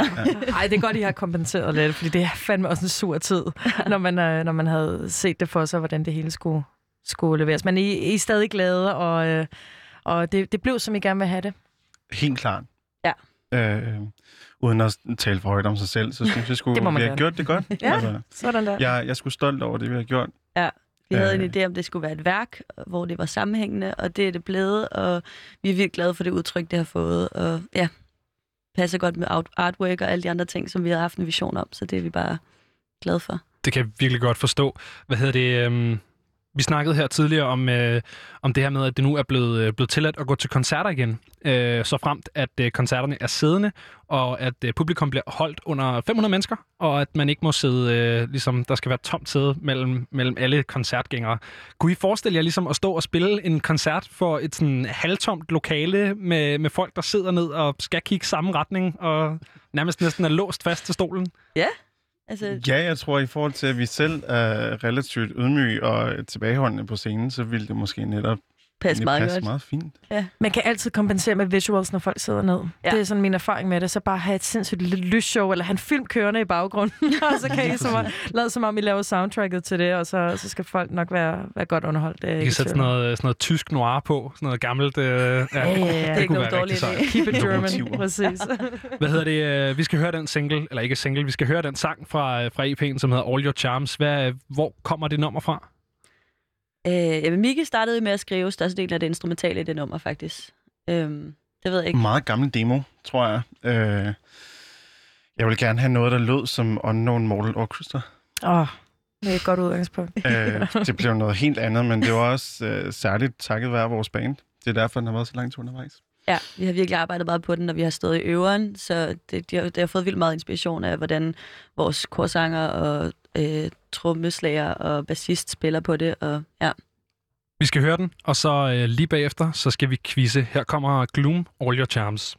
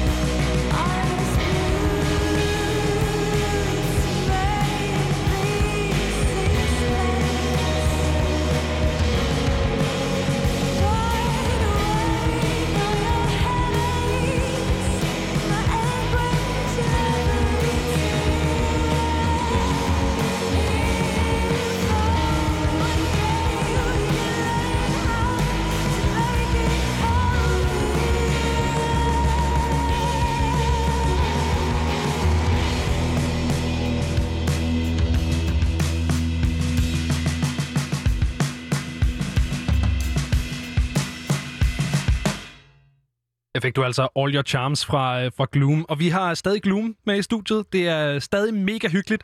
Og øh, nu skal vi til noget ekstra hyggeligt, fordi nu skal vi nemlig til noget, vi er rigtig glade for her på Frekvens. Vi skal nemlig quizze. Du, du, du, du. Du, du, du, du. Vi, skal, vi skal lave en lille leg, og jeg har fået lov til at spille jer imod hinanden, øh, fordi det synes jeg bare kunne være, kunne være mægtig skægt. Så det vi skal til, det er, øh, vi skal til sådan en lille sangassociationsleg, hvor at, øh, I har hver en liste øh, med 10 øh, ord. 10 random ord, det er alt sammen på engelsk, kan jeg meddele. Øh, det er simpelthen nemmere, større sambibliotek, ligesom at trække fra. Øhm, og så gælder det om, når I har fået jeres ord, så har I 10 sekunder til at synge en sang, hvor det ord indgår i teksten. Ja. Giver det mening? Yes. Yes. Og så gælder det ligesom om at få, øh, få så mange ud af, ud af de 10 øh, rigtige. Og øh, vinderen får lov til at vælge en sang, kan jeg lige så godt sige med det samme. Så det er altså, øh, der er meget på højkant her, øh, her i aften. Er I nervøse? Ja. Meget. Det kan forstå. Det er en helt Sean Paul-sang, der er på højkant, så det er sådan, det, det er nu, det siger. Så ja, lige Miki, er du, og øh, Miki er du den store Gloom. sanger? Øh, tværtimod. Tværtimod. Ja. Jamen, så er det jo en perfekt quiz til dig jo. Ja, jeg elsker det. Hvad hedder det? øh, Hvem vil starte? I kan også få lov til at stå sten, saks, papir, hvis I vil det. Sten, saks, papir Ja, og vejen. Sten, saks, papir. Okay. Sådan. Bedst ud af en. Bedst du en. Ui, det var to gange saks. Og det var en øh, sten mod saks. Så øh, Liva, du får altså lov til at vælge, hvem der starter. Vil du gerne selv starte, eller skal Miki starte? Jeg tror, jeg, jeg havde egentlig tænkt at være lidt øh, egoistisk, men, men nu tror jeg, jeg være sød med Miki, så jeg, jeg starter. Du starter. Jamen, øh, så er der jo ikke så meget for, end, øh, end at give dig dit første ord. Dit første ord, det er spring. I like to think I water your plants. Even if I save the weeds, nonetheless, I give you spring. Sådan der. Det er, det er godt klaret. Hvad hedder det? Vi skal videre. Vi har nemlig øh, en del ord, vi skal igennem. Så dit næste ord, Liva, det er ordet Miami. Mikis ord, ikke? Nej, det er Livas ord. Det, vi tager alle dine ord i et rap. Du Nå. kan godt... hvad? For søren. Er, er vi mod hinanden? Skal vi I er mod to? hinanden, ja. Okay. Øh, Du får lidt tid med. Ah, forvirring. Det er svært. Det var... Øh, det er altså... Øh, det, Bud på tidligere. Ej, jeg elsker det. Ja, lige præcis. Det var, det var, jeg sad og skulle finde på ord til det her, og så sagde Becca øh, Miami. Øhm, jeg tror rimelig meget kun det er Pitbull og Fresh Prince, som... Welcome Øh, to Miami. ja, det var det, jeg Ja. skulle til at sige, men jeg var Ja. lidt, er det welcome, eller hvad? hvad hedder det? Øh, Gud. dengang jeg havde skrevet ordet Miami ned, øh, så poppede det næste ord ind i mit hoved, og det er ordet beach. Åh.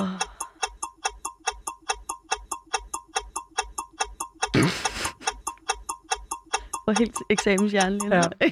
Det kan godt Ej. være, at 10 sekunder er lidt let, måske. Det kan jeg ikke helt finde ud af. Det kan godt være, at det bare er... Med mindre, med mindre det er vores øh, medvært til tider, Christian, som bare øh, slagter os Christian, alle er sammen. så i irriterende, men han vinder fandme altid. Han er skrækkelig. Øh, der er noget blackout i den her quiz, og det er jo sådan set også derfor, at den er svær. Øh, vi, skal, vi skal lidt videre. Øh, det næste ord, det er ordet beer.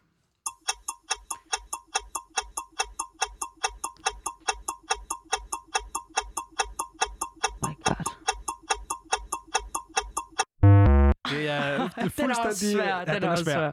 Den er, det kan godt være, den er lidt svær. Det er eksamenshjernen Det derovre, er kæmpe. Ja, jeg sidder midt i et speciale. Jeg Ja. tror, det er det, der er. så er det også unfair. Et, et point ud af fire, indtil videre. Et point Stadig ud af fire. Uh, vi skal til ord nummer 5. Ord nummer 5, det er skin.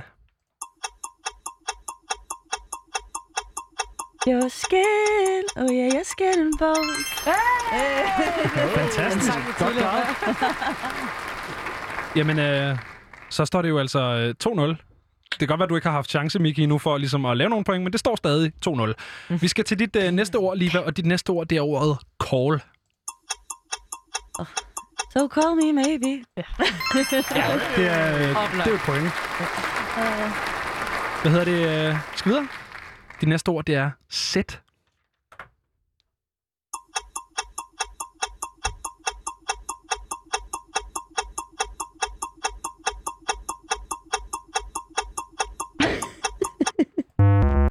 Desværre. Der, er- der, det står, du har fået tre point indtil videre, og det er faktisk godt klaret, synes jeg, øh, fordi det er en mega svær leg, det her. Dit næste ord, det er ordet arms. Um, into my arms. Yes. Oh. Hey, hey, se der. Fire point. Det er godt nummer. Hvad hedder det? øh, Du har to år tilbage. Så du kan altså, du har en chance for at lave øh, helt seks point. Øhm, og dit næste ord, det er ordet never.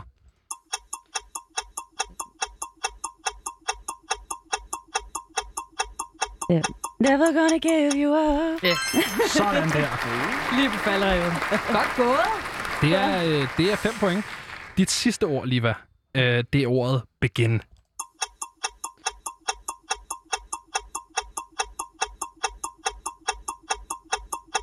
Du er meget koncentreret ud, Liva.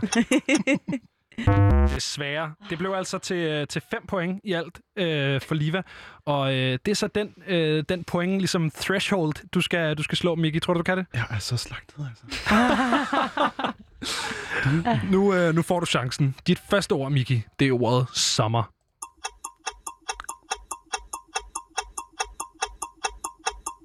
Der bliver grublet.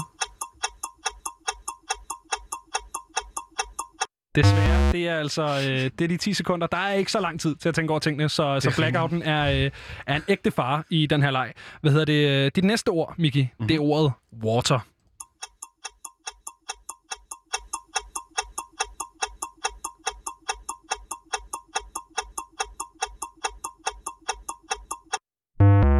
Ja, det er, det er svært. Det er, er ikke nogen nem. Ja, det er rimelig svært.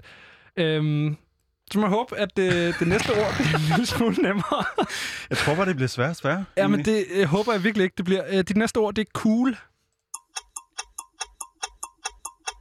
Det, det er kun Mikke stadig. Det er stadig kun Miki, desværre. Ja. Du må meget gerne. Det er fint.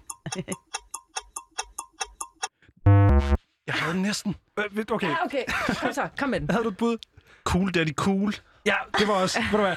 Kan, kan vi alle sammen blive enige om, at, Ja, at det, det er noget, han lige. Det Det er, er noget, han lige præcis, det der. Det er, det er et cool. point. Den står altså Yes. 5-1 til, til Liva stadig.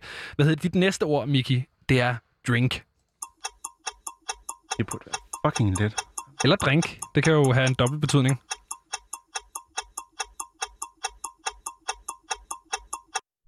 10 sekunder, de går hurtigt. De går super hurtigt. De, øh, de, de går rigtig hurtigt. Hvad hedder det? Jeg har et ord mere til dig, Miki. Mm. Det er ordet kar.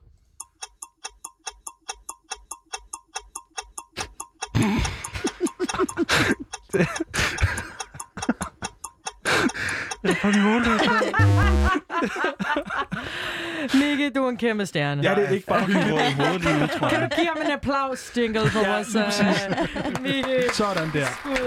Jeg synes, at øh, jeg synes, det, det går stjerne. Er det hyggeligt at være på frekvens? Øhm, Lige nu er det lidt, lidt træns, tror jeg. Hvad hedder det? Øh, dit næste ord, Miki, det er ordet phone.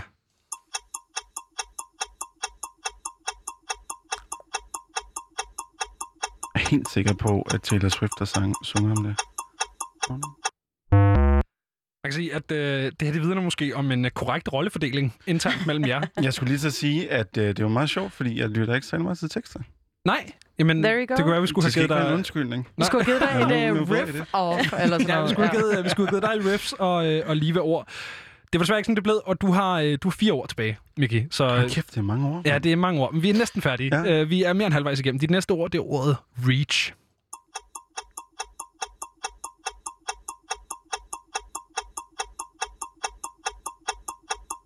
Der bliver tænkt. Desværre. Det ser også meget tænksom ud, vil jeg bare Ja, gerne det, sige. alle ser meget tænksomme ud. Det kan godt være, at jeg har lavet den for svær herovre. Okay. Øh, vi, skal, vi skal videre. Dit, øh, dit næste ord, det er ordet end. Er der ikke nogen, der har sunget The End? Åh, oh, Linkin Park. Uh, The End. Uh, yeah! Hvad fuck synger han? Han Det er synger, rigtigt. Okay, prøv at, vi, uh, Nej, ved du hvad, du får Det den er da god der. nok. Vi, uh, vi giver dig et point. Det var en titel. Cause in the Tak. end, it doesn't even matter. Du sagde end. Du sagde the end. Ja, det var det, rigtigt. øh, jeg synes, den er godtaget. Prøv at høre, du har to år tilbage, så øh, jeg kan lige så godt sige, at du har tabt. Men øh, du kan nu prøve at, øh, at ligesom... Øh, nu skal vi ligesom finde ud af, hvor oprejst pande du har under den her, det her nederlag. Øhm, det var lidt hårdt sagt, måske. Jeg synes, det er mega hyggeligt, at du vil være med. Har jeg sagt det? Super glad for at være Hvad hedder det? Dit næste sidste ord, det er ordet child. Noget med noget Guns N' Roses, måske? Bi, bi, bi, bi, bi, bi, bi. Og jeg er stadig blank. Jeg, jeg ved godt, at de, han synger det. Du har også sagt, du måske ikke lytter så meget efter tekst. Ja. kan man, øh, Men altså? Guns N' Roses har, burde man lidt have hørt, ikke? Ja. det, det tror jeg måske, uh, det tror jeg mange har i hvert fald. Prøv at Mikkel, Mikkel uh, dit sidste ord, det skulle være en nem en. Okay. Du har nemlig fået ordet love. Love is in the air. Sådan der. Det er en fantastisk afslutning. Øh, den står 5-3 til Liva, så øh, congratulations, Liva. Det er, øh, det er dig, der er vores, øh, vores vinder her. Øhm, du har fået lov til at vælge en, øh, en sang, som, øh, som ligesom skulle være, øh, være det, du skulle høre, hvis det var dig, der vandt. Øh, hvad skal vi høre? Ja, øh, jeg har hørt lidt øh, Arlo Parks på det seneste. Ja. Øh, og hendes nye single, øh, Black Dog, kan jeg vildt godt lide. Så øh. Ja, hvad, hvad, hvad er det for noget? Hvorfor skal vi høre det? Er det sådan en vennersang? Eller er det Øh, bare øh, Nej, fed energi? Nej, men det, det er sådan en, hvor øh, hun starter ud med at sige et eller andet med Let me, eller I wish I could lick the grief off your face, eller et eller andet, hvor det er bare sådan en virkelig smuk sang til hendes ven, som har det svært, og som hun bare gerne vil have ud af huset og Ja. fodre med frugt og sådan. Den er bare helt vildt sød. fint. Ja, så øh, på grund af teksten faktisk. Jamen, det er jo så passende så, at, øh, at du har vundet en, øh, en tekstquiz, og vi skal høre en, øh, en tekstsang. Prøv at høre. Tusind tak, fordi I gad at være med her øh, i aften. Det har været mega fedt at snakke med jer, og øh, kæmpe tillykke med EP'en igen. Tusind tak. Tak for Tusind i tak. aften. I'd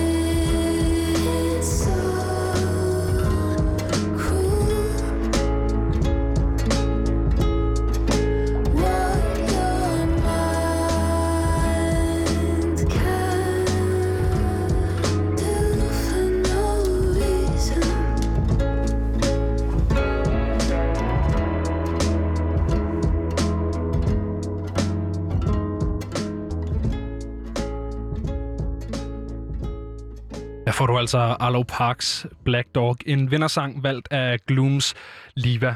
Vi skal til en, øh, en anden ting, fordi at, øh, vi skal høre, øh, hvordan det lød dengang øh, Christian Henry Længs, vores tilrettelægger, han snakkede med en af sine gode veninder om øh, Lady Gaga og Ariana Grandes nye. Hej Clara. Hej. Jeg ved, at øh, hvis der er noget, vi to har til fælles, udover altså virkelig at danse som en drøm, så er det, at vi jo to på, begge to simpelthen er kæmpe Lady Gaga og Ariana Grande-fans. Præcis. Vil du sige, at du er sådan en uh, Arianator, eller er du en Little Monster? Ej, hvad er det for et forfærdeligt ultimatum at stille? Du kan, Det kan okay. ikke. Det ene udelukker da vel ikke det andet. Jeg er helt enig, men jeg tror, at hvis jeg skal sige sådan, hvad jeg er mest, så tror jeg, at jeg måske... Ej, er jeg en Arianator mest? Jeg må, var måske en lady, Little Monster, og nu er jeg blevet lidt mere en Arianator. Hvad har du at sige til det? Jeg siger, jeg kan godt følge dig. Det kan jeg faktisk godt. Øhm, men jeg... Uh, jeg synes, det er svært.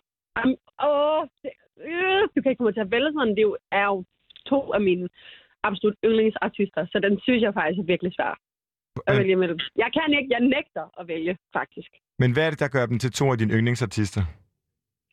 Jeg synes bare, altså... Åh, oh, der er så mange ting. Ariana Grande for eksempel.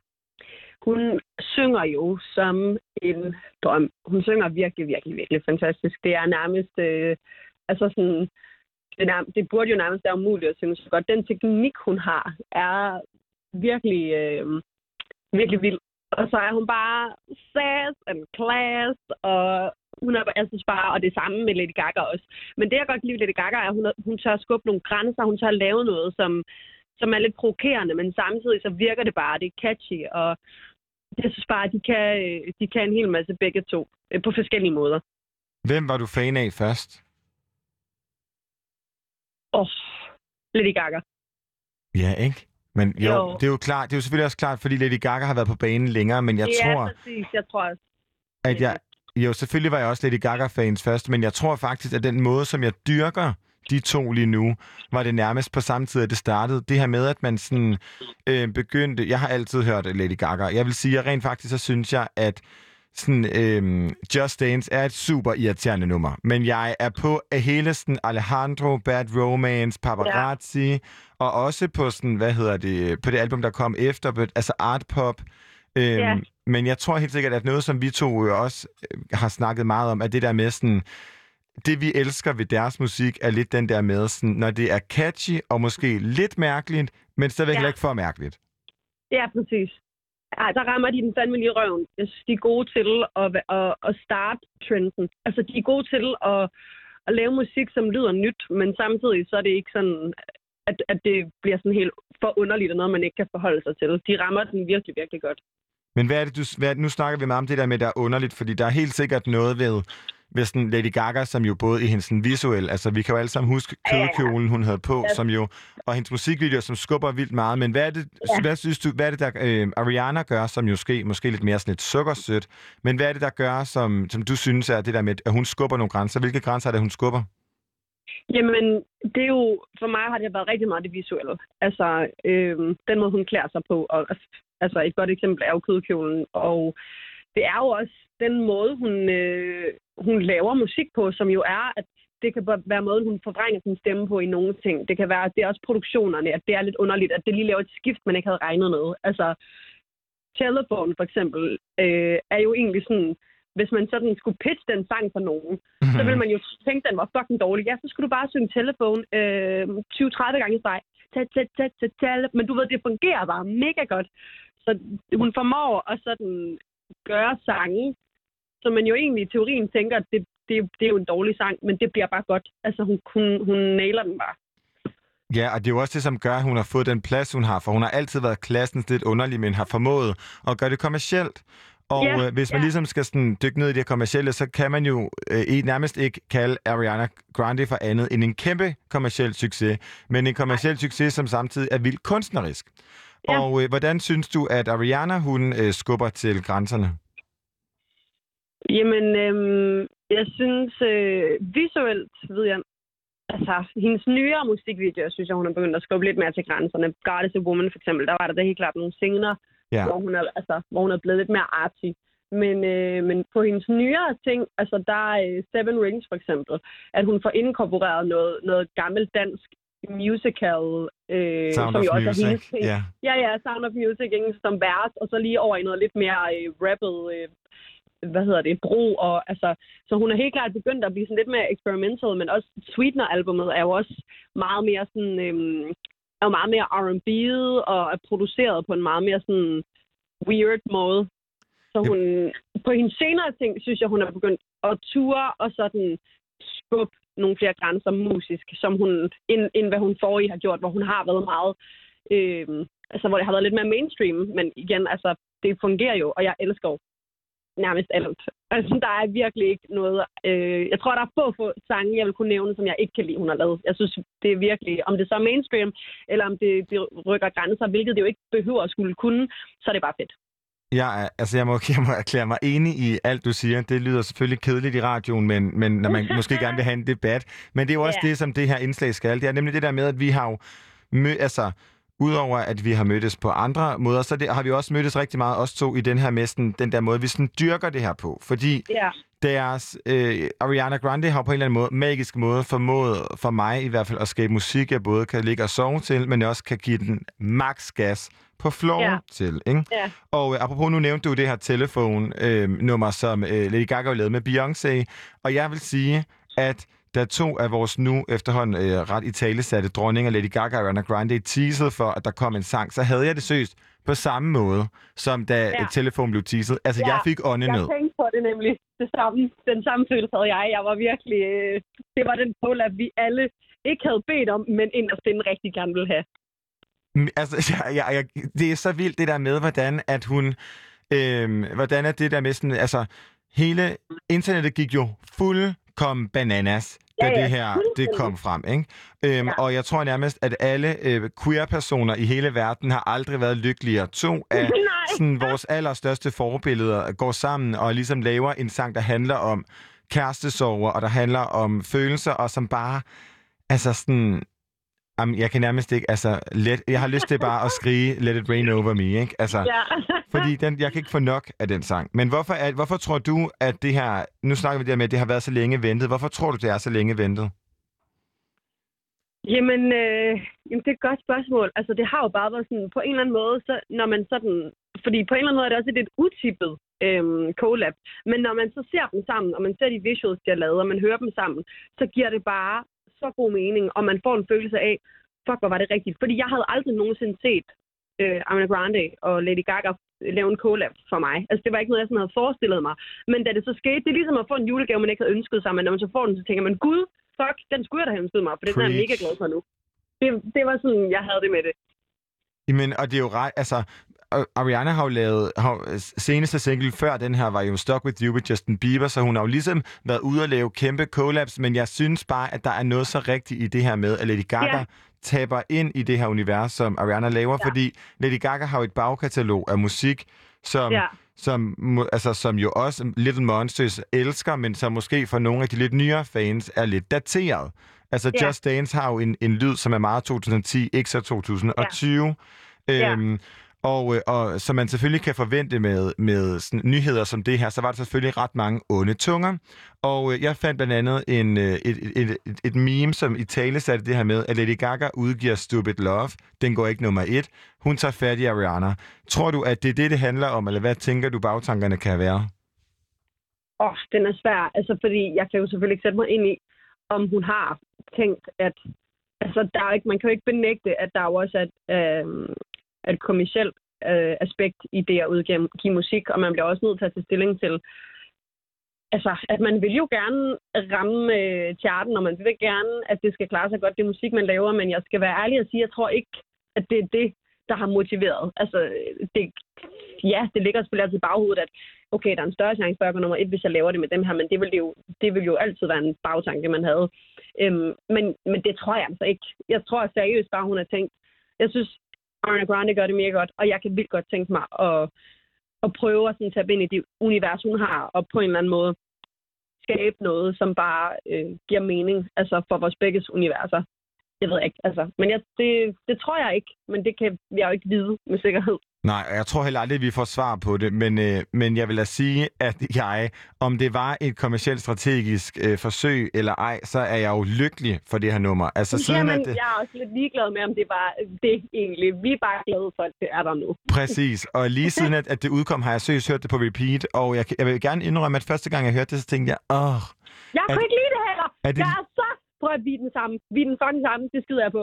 jeg er Jeg enig. hørte det, og jeg tænkte, ej, det, det larmer godt nok. Der foregår meget. Det er godt Ja. nok sådan, øh, det er bare en mudder af, med mudder på. Og så hører man, ja, og så hører man det igen, og så er man sådan, okay, Rain on me, og man ser musikvideoen, og man fucking viber med det. Men hvad tror du, det er, der gør, som at, at, at den ikke er helt spiselig i starten, men, men bliver spiselig, des mere man hører den? Jeg tror, fordi det er så... Øhm, jeg er faktisk overbevist om, at det er fordi, det er så originalt. Fordi det var det samme med Billie Eilish. Hun var jo også en, der ligesom... Og hun er om nogen er jo original. Mm. Og jeg kan huske første gang, jeg hørte... Øhm, where, hvad hedder det? When we all fall asleep, where do you go? Eller, Ja. Altså mange af hendes sange generelt. Jeg synes bare, det var for weird. Jeg synes Ja. seriøst, at det, Og det var kedeligt. Ja, og kedeligt, og det var bare... Ej, og, så hør, og når man, jo mere man hører det, jo mere kunne jeg bare høre, hvor genialt det var. Og, og, og meget af det bedste, absolut bedste musik, der er lavet, er dårligt, når man hører det første gang, har jeg erfaret noget med. Og når man så hører det nogle gange, så kan man høre, hvor godt det egentlig er. Men så snart, at det er noget, der ikke lyder hjemligt eller trygt, eller noget, der er hørt før, så, øhm, så går det ud over vores sådan fatteevne på en eller anden måde. Og så bliver det, sådan, så bliver det bare automatisk dårligt, fordi det er så originalt, at vi ikke kan sådan forstå det. Mm, jeg, jeg tror, det er et ret godt øh, sådan en, en, øh, en ret god øh, sådan tanke at have omkring det her nummer, fordi det er jo på en eller anden måde, altså jeg, jeg tror ikke, at hvis, man, hvis, du, hvis du skulle finde inden for popgenren for mere forskellige fangrupper end Lady Gagas og Ariana Grande, som jo er, er så forskellige, fordi Little Monsters i sig selv, bare navnet, er jo Ja, den her sådan, altså alle os weirdos, som ligesom har søgt sådan et, et sted, hvor vi ligesom kunne være dem, vi er, hvor Ariana Mm. er der, hvor vi så alle sammen har alle vores følelser. Ja, Øhm, ja.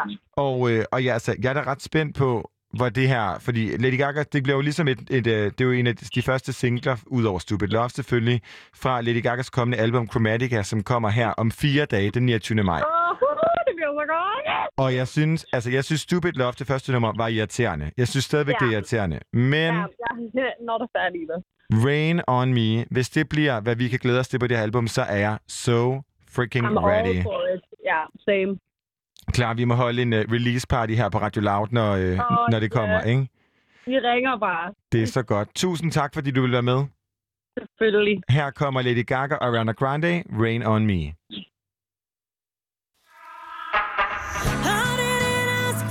Free ride. I only asked you to show me a real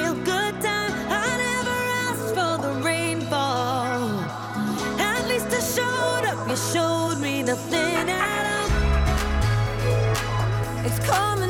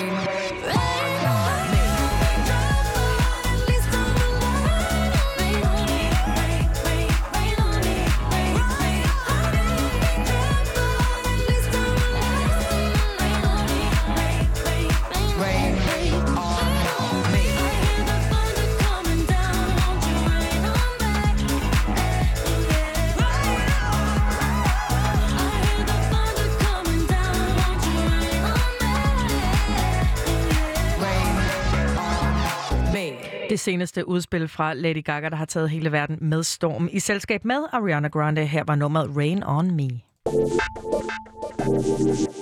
Det var meningen af den altså efterhånden ret store rapper Tessa her i Danmark skulle have spillet en hulens masse koncerter i sommerferien, som af indlysende årsager ikke kan lade sig gøre alligevel. Hun skulle have spillet på Roskilde Festival, hun skulle have spillet på Tinderbox, Distortion, Musikalaget, Smukfest og hvad ved jeg.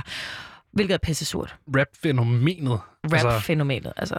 Ja, det er ret vildt, at hun, du ved, med en karriere, der i virkeligheden ikke har været længere end et års tid, bare har, du ved, fuld festivalsturné. Altså sådan en gang. Det er bare det hele. Det, øh, det, det er ikke til at fuck med. Og det er derfor, det er faktisk også lidt ekstra ærgerligt, at hun ikke får lov til at, at udføre den her turné, fordi at... Øh, ja, altså hun, er, hun har jo ikke den helt store erfaring, men øh, det, det, det er virkelig gået stærkt for Tessa. Og øh, hun er jo lige været ude med sin sjette single, Glo på mig. Det har hun. Som, øh, som, som jo også er jo øh, en, en videreførelse og, og fuldstændig øh, helt fart på den her karriere, og det skulle have jo kulmineret i de her mange festivals uh, appearances. Ja, men øh, nu er der simpelthen kommet øh, nye koncertdatoer. Nye ja. koncertdatoer i flertal. Hun har nemlig øh, offentliggjort nogle øh, koncerter, blandt andet i Vega til, til december, hvor hun altså øh, tager lidt revanche på nogle af de her tabte festivalsgigs. Øh, du sagde, der allerede var udsolgt. Der var allerede udsolgt. Det både Store Vega i København og Train i Aarhus den 18. og 19. december, ja. Og det, øh, dem, altså, det, det er simpelthen gået som varmt brød. Og det, det, det altså, vil jeg sige, afspejler virkelig også et stort behov for at se Tessa live. Den, øh, den kæmpe kanon, som hun efterhånden er blevet. Tessa, som jo er aktuel med den her øh, fede dokumentar, som vi desværre ikke har mega lang tid til at, til at stå og snakke om. Mig og Christian venten den lidt. Der er kommet et nyt afsnit, siden vi, vi snakkede om den, og jeg synes, at det er mega fedt, hvordan man kan få du ved, jeg synes, den her dokumentar har- gør et rigtig godt stykke arbejde med at fortælle hendes historie, men uden at male hende som et hjælpeløst offer, fordi det havde været så nemt fra, øh, fra sådan, jamen, instruktørens, eller hvem end der sidder og ligesom laver det her øh, for deres ligesom at Ja, vinkle det på en eller anden måde. ja. Ja. lige præcis. Fra deres perspektiv. At vinkle det på en sådan måde, at hun bliver malet som, som hjælpeløs eller offer, eller det der med, at man får fortalt hendes historie, men samtidig med, at man får den der stærke Tessa, man kender, men nu også med en, en lidt mere skrøbelig person bagved, ikke? Lige præcis, og det er altså en kæmpe anbefaling herfra fra Frekvenser. Du kan se den på, øh, på DR3, den her dokumentar, der hedder Tessas Hævn, som virkelig, øh, ja, som, som, som Benjamin lige ser, sådan skildrer øh, både den her kamp om at blive den her nye store rap-fænomen, før hun, uden at hun rigtig egentlig har fattet, at det er i gang med at ske, samtidig med at være en skrøbelig person, der virkelig har haft et, et, et hårdt liv. Øh, og det er helt klart et kig værd. Jeg, jeg glæder mig i hvert fald til næste afsnit. Becca, vi skal høre den single, som vi lige snakke om. Ja, det er den, der hedder så. Glo på mig.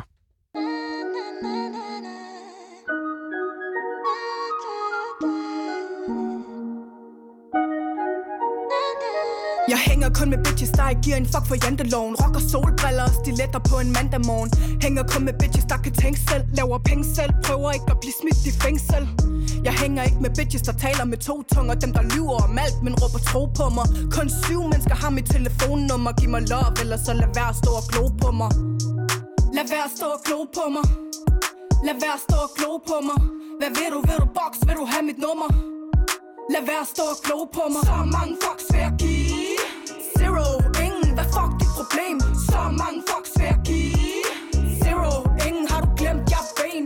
Jeg har været træt af fake folk længe. Er der ingen respekt, så er det fuck dem. Spørg mig, hvor mange fucks har de optjent? Zero, ingen, hvad fuck dit problem? Du siger, du ikke kan lide mig, mens jeg er alt på Instagram. Observerer, kommenterer, kælling, så er du bare en fan. Holder mine vipper lige så sorte som min sjæl. Lige så lang som min liste over bitches, jeg vil kvæle har du aldrig set en boss bitch i aktion? Kan ikke duplikeres, for der findes ingen skablon. Kom igennem hårde tider, lever for de gode stunder. Giv mig love, eller så lad være at stå og glo på mig. Lad være at stå og glo på mig. Lad være at stå og glo på mig. Hvad vil du, vil du box, vil du have mit nummer?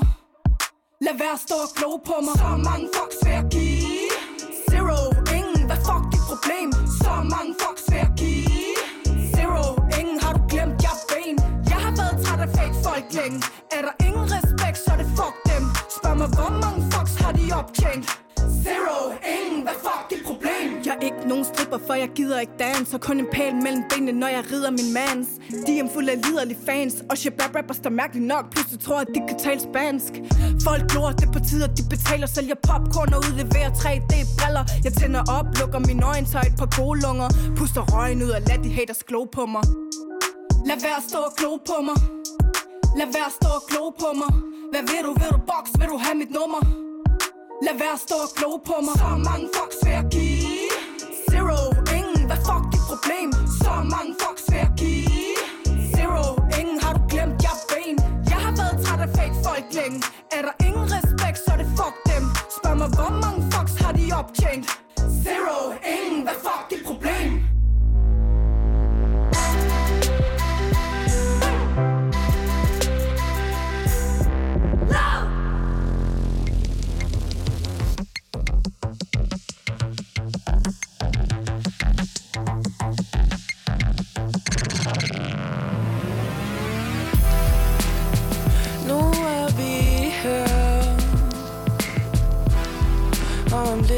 Vi væk Vi er så meget mere End den er sindssyge skræk. Hun siger jeg er ret, men hvad ved jeg Alting? Venter på os Mens vi vågner og ser nætterne i hendes øjne. Hører længselsfuld suk og hæse råb på en eller og plukker Hvor end vi går. Kigger direkte ned fra en tagrende var meget bange for at møde hende Nu griner vi og dingler i friheden Over ukendt farvand Og bare man husker det. Og husker det venner Tænker på tusind ting. Glemmer din små kolde hænder Med min mellem fugle der falder.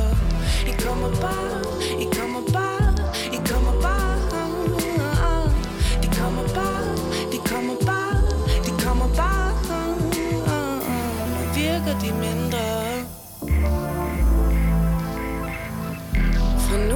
finder vi mere.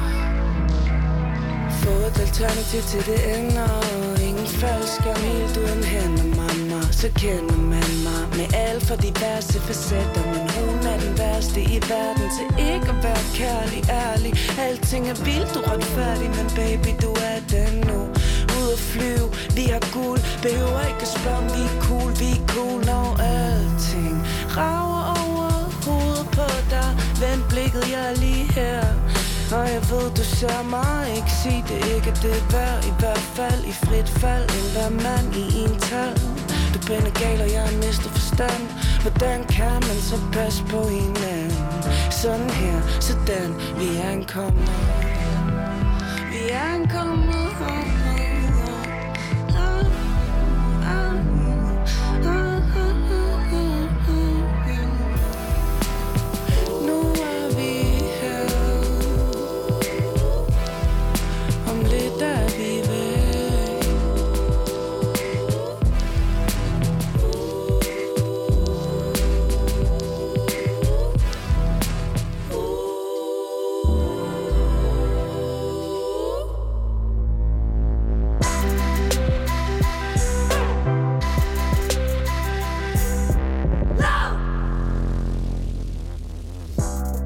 Lytter stadig til Frekvens. Vi har en hel time tilbage af vores udsendelse, og i studiet er vi stadig Benjamin Clemens og Becca Dages. Vi har øh, snakket om en, øh, en masse fed musik. Vi har snakket med nogle fede øh, musikere. Vi har snakket med Gloom og Alma Akker og... Ja, Kaja. Ja, Kaja har vi snakket med. Det Der har, har været et, øh, så et meget spækket trafik. program. Helt Øhm, vildt. Masser af selskab. og på spækket, så var det jo uh, New Music Friday i fredags. Og det er jo... Uh, det er jo anlagt sådan, at vi ikke sender om fredagen, og derfor så, så bliver det jo øh, mere til en slags øh, New Music Monday. Men det betyder jo så også, at øh, du, øh, kære lytter, får en, øh, en måske lidt en kurateret øh, version af, af den, den bombe, det godt en gang imellem kan være at, at dykke ned i det her nye musik, fordi der er meget, øhm, Helt synes vildt. jeg, når man ligesom skal du ved, det der med at sidde og danse overblik over, hvad der udkom, og nu kan det også være, at vi gør det meget, fordi at det er vores arbejde at snakke om det, men, øh, men, men det kan godt virke uoverskueligt. Så Helt vildt, helt vildt. for at gøre det nemmere, så har vi, øh, så har vi hver taget en, øh, en lille sang med.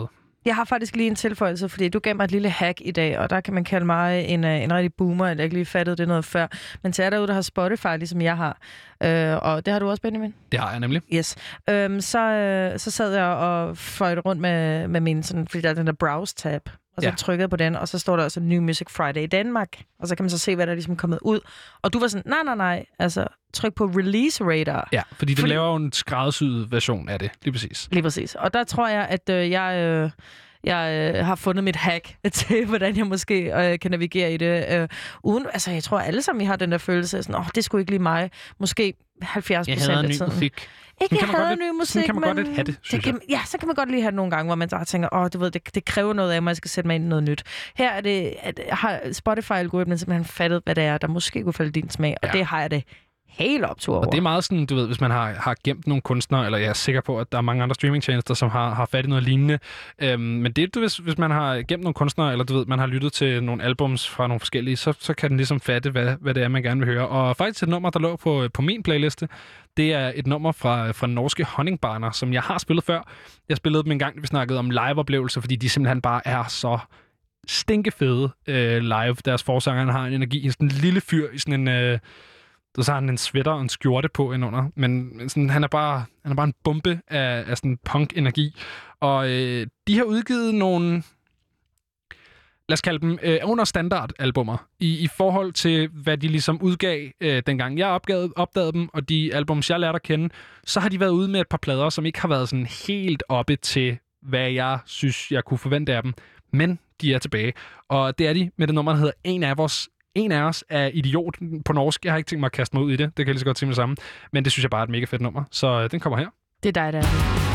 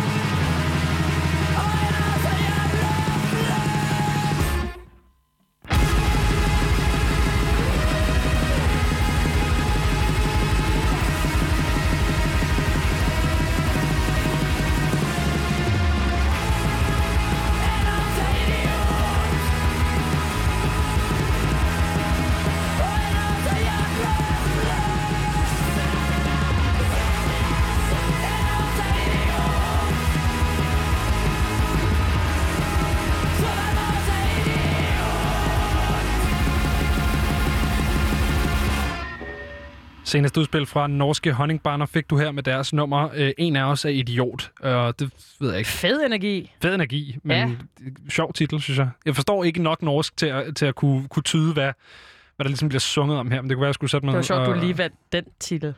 Ja, en af os er idiot. Ja. ja. Du mener, det er mig og os to, eller hvad? Ja, lige præcis.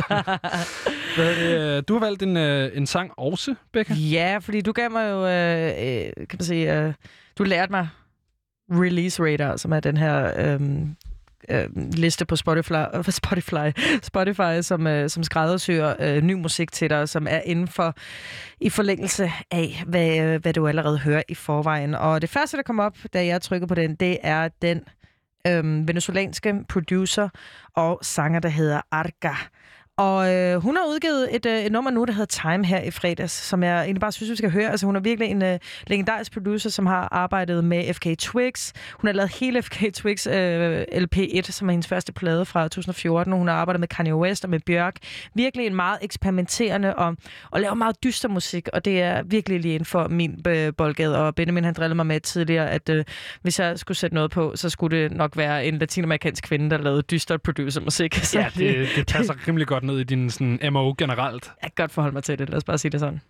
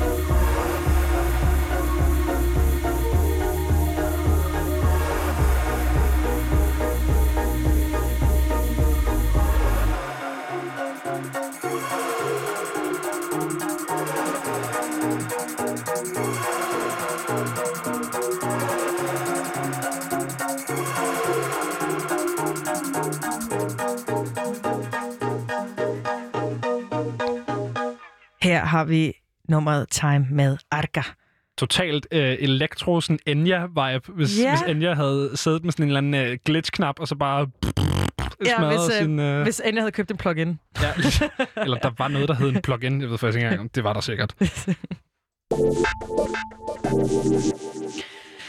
Selvom 2020 måske ikke er noget, nogen vil kalde for gå sådan deres år, så tror jeg altså godt, at Kids kan kalde det. Og Kids er jo så den her øh, duo, som er begyndt at, at, at titte frem, og vi er begyndt at give noget opmærksomhed. Og de er ude med deres anden single, hvor de bygger bro mellem hiphop og rock.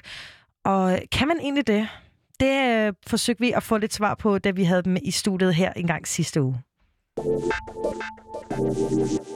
Jeg tror godt, når jeg kan snakke på nærmest hele verdens befolkning, når jeg måske siger, at 2020 måske ikke er det, som nogen vil kalde for deres år. Det ligger der med, at man siger sådan, 2020 is gonna be my year. Ikke? Psych. Det sagde vi alle sammen i december 19, og så, så skete der jo ligesom noget andet. Men jeg har fundet øh, to danske mænd, som jeg tror godt, man kan øh, sådan, øh, tillade sig at sige, at det har været deres år. Det er nemlig duoen Kids, som er ude med deres anden single, hvor de ligesom bygger sådan en ret interessant bro imellem hiphop og rock.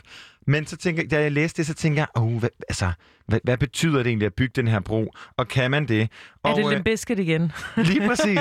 Men jeg tænkte, så er vi jo så heldige, at uh, duoen bag Kids, Gavin og Victor, måske kan svares på det. Hej med jer, drenge. Hej så. Hey. Hej. Hvordan går det? Det går godt. Vi øh, sidder i studiet og arbejder Ja. videre på, på ny musik. Hvor er det, I har studie henne? vi sidder ude i Vandløse. Ah, okay. Godt øh, afskærmet fra øh, lidt uden for byen, kan man sige. Og er I begge to, er I begge to bosat i København, eller hvor langt er der fra det her studie øh, og hjem til jer? Altså, jeg bor på Østerbro. Okay. Jeg bor på Nørrebro. Og, så det er til at klare. Ja, lige til at- Og hvad, har I brugt øh, coronatiden fornuftigt at lave musik? Ja, det har vi faktisk. Altså, der, der har været rigelig tid i hvert fald, kan man sige. Øhm, så vi har ligesom samlet op på gamle projekter, eller gamle demoer, øhm, og arbejdet, arbejdet på at, at lave nogle nye ting. Er, er Beautiful Brains et produkt af det, eller er det et nummer, som I har skrevet og produceret før corona? Ja, det, det er et nummer, vi har, vi har haft liggende før, som vi så har gjort færdigt her op til release. Ja. Øhm, men vi har, altså det smarte ved det her job, vi har, det er jo, at vi kun er to mennesker, der behøver at mødes. Præcis. Det har været sådan nogenlunde til at, at kunne, kunne overkomme her i, i coronaperioden. Bare, bare med, med godt med etanol-vibes og, øh, og andet godt. Ja. Det er godt at høre, I tager jeres forholdsregler. Men apropos det her nummer Beautiful Brains, så er det ligesom et, øh, for os lyttere et sådan lille glimt ind i jeres anu, an, øh, univers, som på en eller anden måde ellers er ret anonymt. Hvorfor er, Mm. det, hvorfor er det, det er så anonymt? Må vi øh, ikke vide, hvem I er sådan helt tæt på og personligt?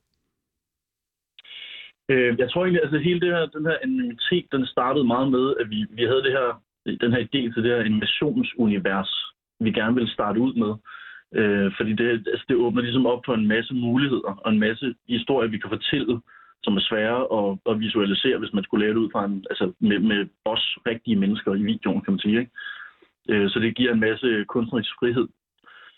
Øh, men øh, nu er vi øh, så småt ved at, at, ligesom at komme videre til, til, til det punkt, hvor vi skal hvor vi viser os selv lidt mere og kommer over på, på den anden side, kan man sige.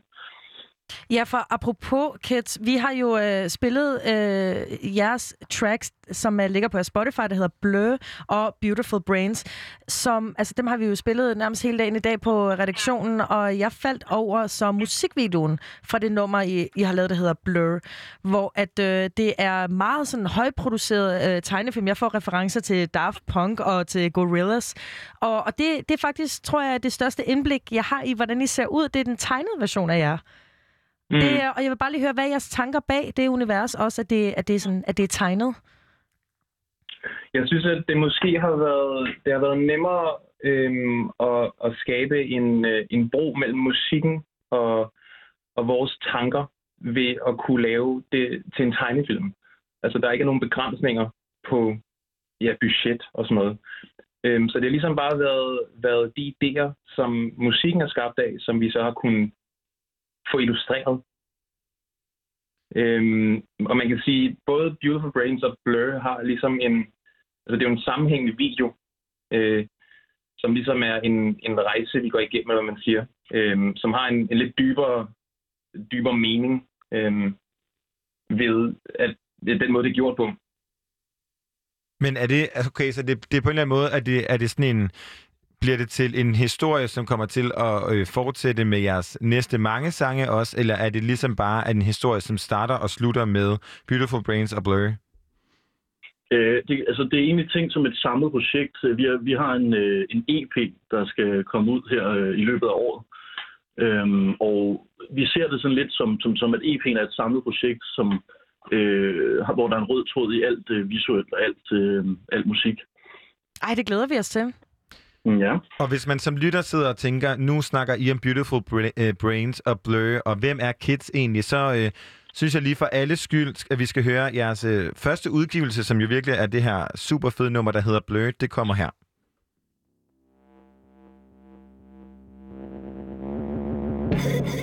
Black out like invasion. Where the rest are? Covered by the shade of the necessity to move away. Where the heat burn, epicenter of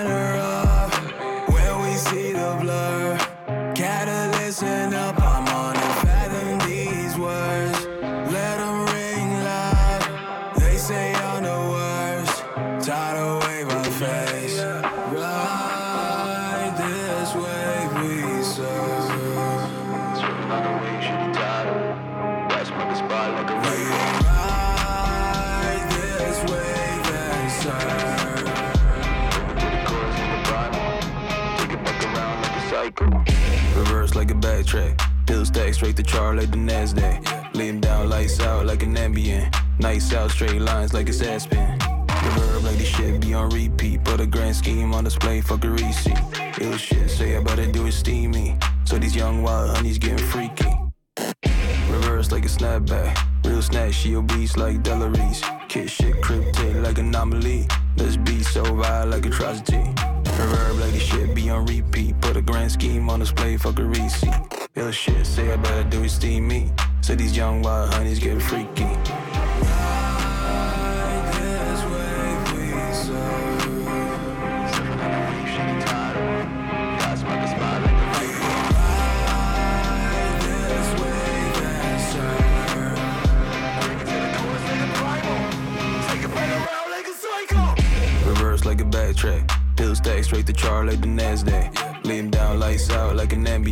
Nights out, straight lines like it's Aspen. Reverb like this shit be on repeat. Put a grand scheme on display, fuck a receipt. Ill shit, say I better do it steamy. So these young wild honeys getting freaky.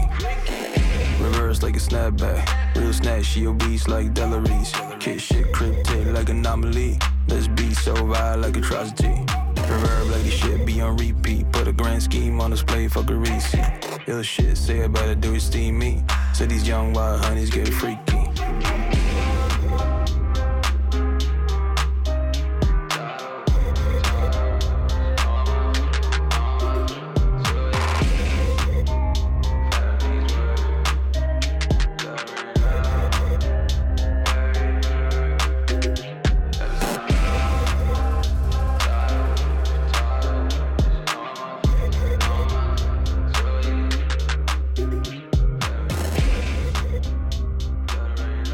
Det, du lytter til her, det er det første udspil fra hip-hop slash rockduen også, uh, Kids, som vi har fornøjelsen af at have igennem her på en telefon stadigvæk lidt endnu.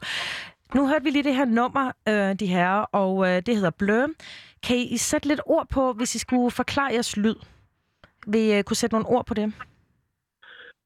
Jeg tror, altså, vores lyd er lidt noget, der er kommet af sig selv, fordi vi har de baggrunde, vi, vi, vi hver altså har. Gavin har, har øh, spillet meget rockmusik i sine øh, lidt yngre år, og, øhm, og jeg har produceret i mange år, egentlig, egentlig gerne vil lave det her, det her lidt mørke, sådan dystopiske hiphop-univers. Øh, og Gavin, øh, da han havde lavet det her rockmusik, så gik han over og begyndte at rappe. Og så er det ligesom om, at det, så, så hang det ligesom sammen på et eller andet tidspunkt, da vi kom i studiet. Så lavede vi noget, som første nummer, vi lavede i studiet sammen, det var ligesom det, der skabte den her kids-lyd. Og så er vi egentlig bare gået med den lige siden. Spændende, og nu kan jeg jo heller ikke lade være med at undre mig, hvordan I to egentlig kender hinanden. Jamen, øh, vi mødte hinanden øh, på Starbucks. Nå? Hvor, hvor vi begge to øh, arbejder har arbejdet. Åh, oh, okay, I skulle ikke begge to have en kaffe tilfældigvis. Nej, det var ikke så øh, eventyrligt. Nå, spændende. H- Hvordan kommer man som Starbucks-medarbejder til at snakke om, hey, jeg øh, har en rockbaggrund, og hey, jeg har en producerbaggrund. Skal vi lave noget sammen, der hedder Kids? Jeg tror hurtigt, når man, øh, når man står derinde og, og laver sin øh, tusinde kaffe latte, så, så på et tidspunkt så kommer man over det der med, hvad, hvad laver du egentlig i din fritid? Og så øh, kommer man over det ind på, fordi det har fyldt meget i både Gavins og mit liv at lave musik. Øh, hvor at, at det her kaffearbejde har været noget, vi ligesom har, har haft for os at skulle overleve. Det er svært at, at leve af at lave musik. Så øh, det, det kom vi hurtigt ind på. Hvad hedder det? Mm, man kan høre på, på det her nummer, at øh, ja, som I selv siger, at produktionen er, øh, er meget det her øh, dystre, som du selv beskriver, og der er de her rock-elementer indover, og så er der det her, øh, de her altså rap-vers, som er på engelsk, og øh, nu, nu er vi jo, øh, nu bor vi jo i et land, hvor vi øh, hvor man snakker dansk og sådan ting, og det er jo egentlig meget, måske lige til spørgsmål, men hvorfor egentlig engelsk? Øhm, altså, jeg, min baggrund er, altså, er hovedsageligt engelsk. Øhm, så det var, det var ligesom... Altså, jeg prøvede på dansk på et tidspunkt, men det har bare været mest oplagt for mig at, at lave musik på engelsk. Øh, fordi det bare faldt mig mere naturligt. Okay. Og hvem er, hvad, hvad er dine store sådan, inspirationskilder? Åh, oh, det ved jeg virkelig ikke. der er simpelthen så mange. Der er så mange, og der er så mange genrer. Altså, øhm, så det, det er faktisk rigtig svært at svare på. Ja, det er kids, der er inspiration. Ja, jeg tror, jeg tror vi har til fælles, at det er, vi lytter til alt muligt for- forskellig musik, bare det ligesom er noget, vi synes har en, en vis kvalitet på en eller anden måde. Ja. Har I, har I nogensinde prøvet at lave et, øh, et, et, et nummer på dansk? Øh, nej, det har vi faktisk aldrig. Altså, jeg tror egentlig godt, begge to vi kan lide den her tanke om, at, at der ikke er nogen, øh, at- landegrænsen ikke, at det ikke er der, vores grænser skal ligge. Mm. Øh, fordi vi, vi har jo selvfølgelig ligesom alle mulige andre ambitioner uden for Danmark også. Øhm, og det er, bare, det er bare rart, at vi, at vi bruger et sprog, som for det første Danmark, øh, undskyld, Gavin er, øh, er, er dygtig til at, at, at, at, for, at fortælle i, kan man sige. Mm. Men også, at, at, vi, øh, at, at, at det er et universelt sprog på en eller anden måde. Ikke? Mm. Ja, så er det måske også nemmere at, at rykke nogle landegrænser måske. Lige præcis. Ja. Ja. Hvad hedder det? um, Kids, øh, som de musikjournalister, vi er, så har vi jo i løbet af ugen øh, googlet os, øh, prøve, eller i hvert fald forsøgt at google os frem til, øh, og, og se om vi kunne lære jer to lidt bedre at kende. Og jeg kom hurtigt frem til, at øh, den måde, Kids, det vil sige jeres duo, bliver stadig på, det er KXDS. Også til jer derude, der gerne vil tjekke jeres musik ud. Men det første, der kom op, det var faktisk, at det er navnet på en radiostation i Utah i USA. Øh, er der en forbindelse mellem jer og, og Utah, og hvorfor hedder egentlig Kids stadig på den måde? Øhm, altså forbindelsen der med Utah, øh, den er ikke eksisterende. Okay, tror, det kan er godt være. Fordi det har jeg nemlig også godt opdaget. Øhm, Var det efterfølgende? Ja. Ja, okay. Ja, altså, man prøver jo nogle gange at google sig selv. det skal man bare ikke sige. det, det var Gavin, der sagde det. Øhm, jeg tror, altså, vi, vi, vi staver det på den her måde, fordi vi, øh, vi altså X, det er tit sådan et, det er ligesom noget, man sætter ind som et sådan unknown bogstav. Øh, og vi synes, det var, ja, det er meget sjovt, at det er lidt mystisk, og det er lidt unknown på en eller anden måde. Plus, så når, når I som journalister går ind og googler, så er det jo langt nemmere at finde noget, der har med os at gøre, i stedet for hvis det var stadig med, med I, så vil der komme nogle helt andre ting op, går jeg ud fra. Ja. Vi siger tak. Glad for, at I ikke hedder Peter eller Madsen. Åh oh, nej, dårligt eksempel. Og, men, men, på, ja. men på den rejse ligesom ind i det her sådan dybe interweb, der fandt vi også, øh, ligesom at alle profiler, man finder på jer, om det er på Instagram eller om det er på SoundCloud, der er der ligesom, øh, der er handlet øh, Kids Slumber Party. Og hvad er det for en fest, vi ikke er inviteret til, som er en, øh, altså, den her slumber party? Altså, festen er jo begyndt at, at få lov at komme ind til, kan man sige. Ikke? Altså, det er jo det meningen, at vi ligesom skal, skal, skal få folk... Øh, så, så det er intriguing at, at komme ind og være med til den her fest øh, hen ad vejen. Ikke?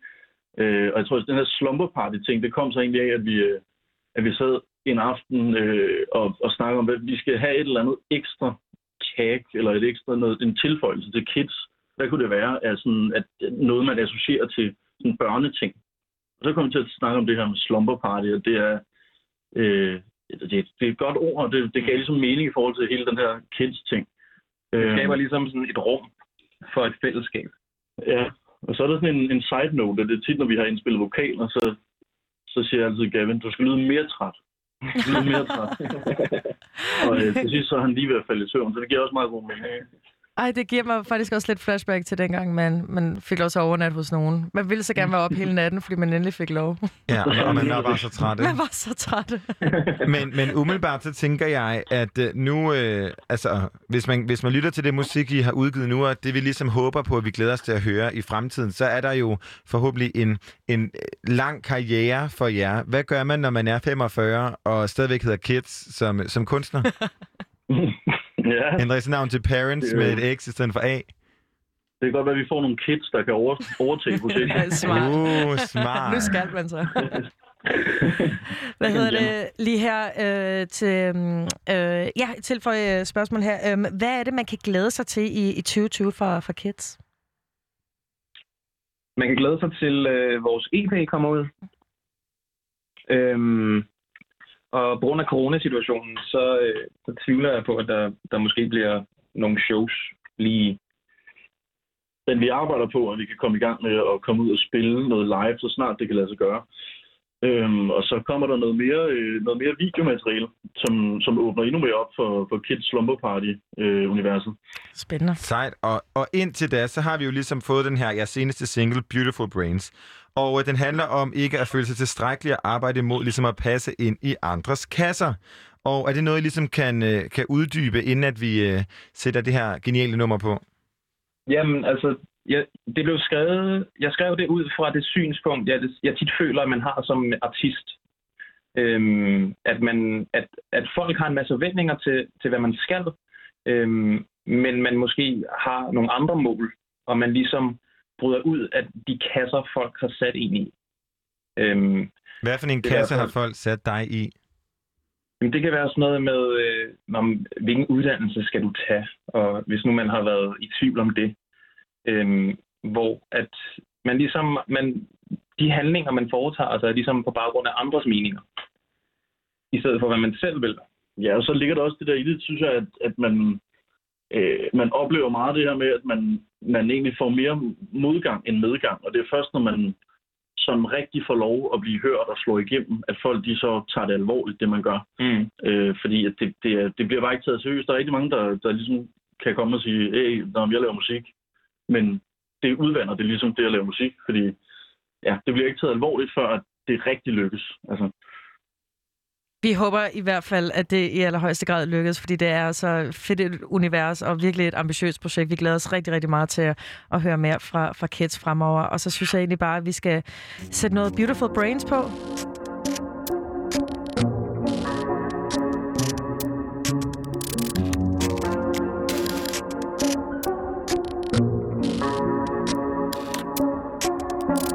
Try. I'm gonna try. Spell this shit out, I'ma die. Spending my time wasting all of my time to suffice. Yeah. All of the lies, all of the ties had me encountering desperate eyes. Wish that I could be closer to the sunset. Wish that they could share a piece of what's in my head. No one else to change the hell is going ape shit. Wish that they could see I'm something else than basic. The wrath God got me somewhat hyped on such a mashup. Know I got the answers in the backyard. Beautiful brains lead the way. One love, make a move for and I. Check the box like Nike. Am I high now slightly? Why the fuck they hyping? All of a sudden they like me. Putting jewels where my name is. It feature now by me. You feel the energy. Promise you feel it from vision to lavish. These bitches they level from shabby to classy. My ego in tune with this new shit I'm facing. Caught in the middle like jelly, they parasite. Or BA1, drowning in my mind. Cutting them deep, word of my mom, slice 'em with butter knife. Dice 'em like Tyson I. Or way off. Right before my head hits the bed. Me somewhere I'll be shivering. Even though red, I crawl in skin. The wrath God got me somewhat hyped on such a mashup. Know I got the answers in the backyard. Beautiful brains lead the way. One love, make a move for Jake and I. Check the box like Nike. Am I high now slightly? Why the fuck they hyping? All of a sudden they like me. Putting jewels where my name is. It feature now by me. You feel the energy. Promise you feel it from vision to lavish. These bitches they level from shabby to classy. My ego in tune with this new shit I'm facing.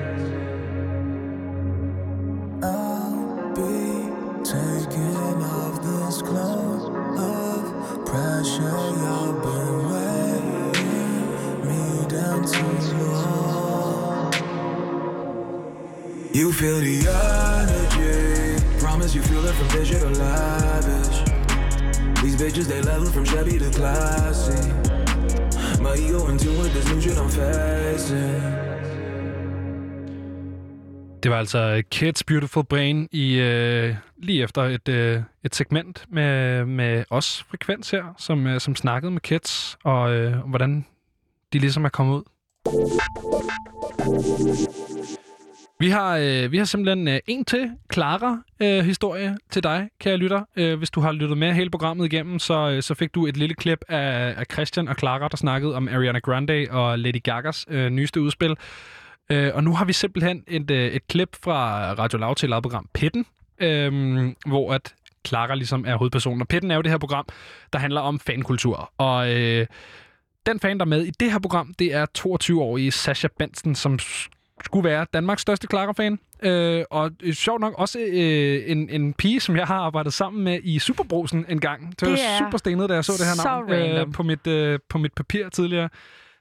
Meget kogeren. Ja. Hun er nu med i, øh, i, i det her program, Pitten, øh, hvor hun ligesom tager til lytteren øh, dig i hånden og, øh, og, og jamen, guider dig igennem, øh, hvordan det er at være, at være Clara-fan.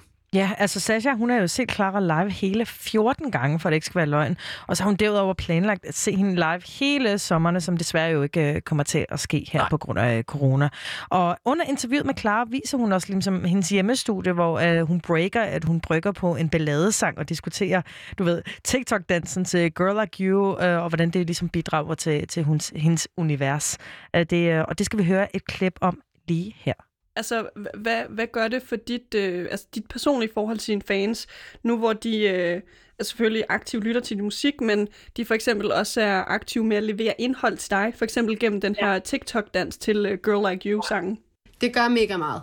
Det gør de første videoer, jeg modtog med piger, der begynder at danse dansen, og det giver mig en følelse af, altså det, øhm, det er næsten svært at sætte fingeren på, men jeg bliver enormt glad.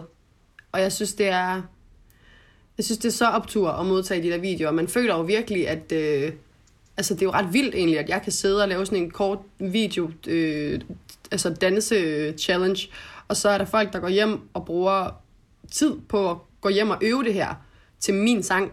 Det føles ret vildt, og det føles virkelig som om, at jeg er det step videre i, i min karriere. Det føles som et step videre, faktisk. Så det, øh, det er virkelig fedt. Altså, det kunne jeg helt klart godt forestille mig at lave noget mere af. Det er så, så optur at modtage de der videoer. Jeg bliver virkelig glad. Og hvad skal man sige, nogle andre øh, kendte sange, der også er råd over på TikTok-platformen. Det er blandt andet for eksempel Doja Cats, Say So, ja. Princess Nokia's I Like Him. Men hvad tænker du, at øh, Girl Like You-dansen og formateringen til TikTok, hvad, hvad bidrager den her dans til Clara-universet? Mm, den bidrager jo... Den giver jo ligesom min musik nogle flere dimen- dimensioner, føler jeg. Øhm, I og med, at der kommer noget dans på, og jeg leverer noget, som de faktisk ikke forventer eller regner med, at jeg kan levere, som er dans.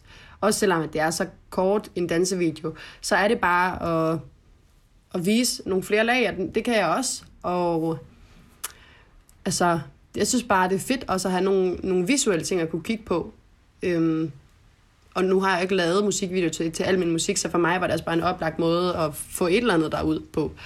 Og folk synes jo bare, at det er mega sjovt at få lov at gå hjem og lave de der danse, så, så det er jo bare... Jeg synes bare, det er fedt at gøre. Altså, det er altid fedt at have noget at kigge på. Når, når man, nu når man ikke vælger at lave den store fede musikvideo.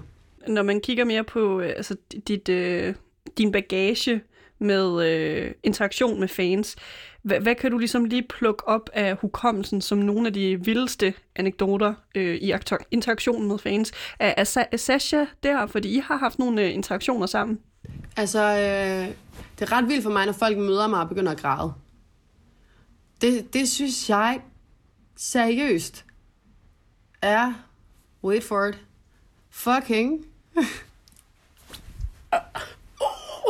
er fucking vildt. Det er vildt. Det er virkelig vildt. Øhm, at man kan have, man kan påvirke folk på den måde, at det, at jeg træder ind i et rum, og de får øje på mig, det gør, at de bare bryder ud i gråd. Det synes jeg er... Øh, det, det kan jeg slet ikke... øhm, Jeg er ikke der endnu, hvor det er normalt for mig. For det er jo normalt for nogle artister. Det er stadig ret vildt for mig, når jeg møder artister, der, eller slået vold, øh, fans, der begynder at græde, når de ser mig. Det synes jeg virkelig er, er meget vildt, og det har jeg oplevet ikke forfærdeligt mange gange. Jeg har oplevet det tre, fire gange. Måske fire gange, hvor fans er begyndt at, sådan, at græde. Og så har jeg oplevet mange gange, hvor de har været mega nervøse og rystet, og nærmest ikke kunne snakke og var stammet. Men det der med, at de faktisk decideret begynder at bryde ud i gråd, det er ret vildt. Øhm, og det, øh, jeg husker specifikt øhm, en lille pige, som, øh, som efter... Øh, det var... Ej, men det var jo det sjoveste i hele verden. Det er faktisk rigtig, rigtig sjovt. Øhm, Men var det fucking sjovt? Det var... Og det var, fu- og det var fucking sjovt. Det var nemlig det, det var. For helvede, klar. Det var ret vildt, at øh, det, var, ej, men det var grineren, fordi min, øh, det er jo ikke nogen hemmelighed, at, at min onkel måske nok ikke rammer det segment, som hedder fra, fra 8 til 10, og måske også, altså sådan, det, lige det segment, det rammer han sgu nok ikke. Det vil undre mig, hvis han gjorde det. Det kan også godt være, han gør. Nu skal jeg ikke sige noget, men, men, jo, men det gør jeg alligevel, for det tror jeg ikke, han gør. Så, så jeg har en, en lille hardcore pigefan øh, til, øh, til min koncert på Train, og, øh, og så tager hun fat i min, min onkel, som er til koncerten, Thomas, og øh, siger, og du ved, hun har jo ingen idé om, hvem hun er, og det synes jeg jo er så sjovt, fordi folk er jo ret starstruck over, at det er min onkel. Øhm, og hun går bare hen og tager fat i ham, kom og klar ud. Og så vender han sig bare, ja, jeg skal nok sende hende ud. Ja, det gør jeg. Og så kommer Thomas og klar, der er en fan, der gerne lige vil, vil snakke med dig, så kigger jeg på ham. Okay, så, så skal jeg nok. Det var bare så fedt, at det var mig. Det var mig, de ville have. Det var ligesom, ja. Så jeg gik ud, og så det sekund, jeg går ud, så begynder jeg bare og bare sådan ryster og kigger ned, tager hænderne for øjnene og begynder at græde, og, bare, og hun kan slet ikke snakke, og faren han må, må snakke for hende, og må vi få et billede, og hun står bare og helt, det er bare så vildt for hende, og jeg får kuldegysninger, og jeg snakker om det, fordi jeg synes, det var så sødt. Det var så sødt, og jeg bliver så glad over, at der findes mennesker, som får det sådan, når de ser mig. Det, det er virkelig, virkelig vildt, synes jeg. Så det er nok øh, det er en af de øh, oplevelser, der står klarest for mig lige nu. Og øh, ja, dine fans giver jo øh, sygt meget til dig, men hvis du skulle give noget til dem nu, du, er jo, at du har jo nu et direkte talerør til dem, er der noget, du virkelig gerne vil fortælle dine fans lige nu? Mm, ja, der er der helt klart mange ting, jeg gerne vil sige til mine fans. Jeg vil gerne sige, at først og fremmest, tak for jer. I, øh, I forstår slet ikke, hvor meget I betyder for mig og min motivation til at lave musik. Og havde der ikke været nogen jer, så havde der heller ikke været nogen mig som artist. Så øh, jeg er uendeligt taknemmelig for jer. Og, øh, og jeg er meget beæret over, at I har valgt at være fans af lige mig. I kunne have været fans af alle mulige, men I valgte at være fans af mig. Så tak. Jeg bliver meget rørt. Mwah.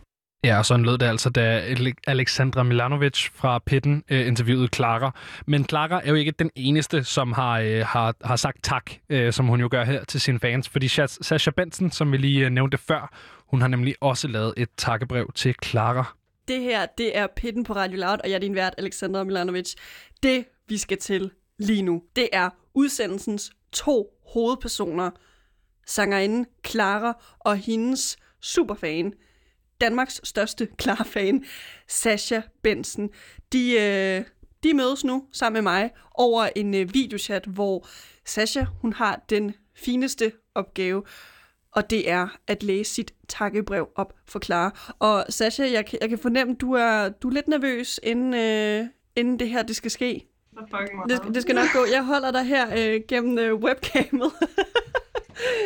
Vi skal bare hygge os, og god, god vibes og st- god stemning, og der er ikke øh, nogen grund til at være nervøs her. Vi er alle sammen... Øh, der er bare good vibes fra mig i hvert fald. Men jeg glæder mig til at høre, hvad du har, øh, hvad du har skrevet. Jeg er spændt. Nej, jeg, jeg har det sådan rimelig... Jeg, jeg ryster ind i uh, excitement, fordi jeg er meget spændt på at høre, hvad Sasha har skrevet. Hun er jo uh, en meget dedik- dedikeret fan, Uh, som har været inde og se mig øh, utrolig mange gange øh, spille. Så øh, jeg er virkelig, virkelig spændt på, hvad hun har skrevet. Ja, Sasha. Klar, klar. Jeg er klar. Nu, øh, ja. Ja, okay. Mikrofonen er din.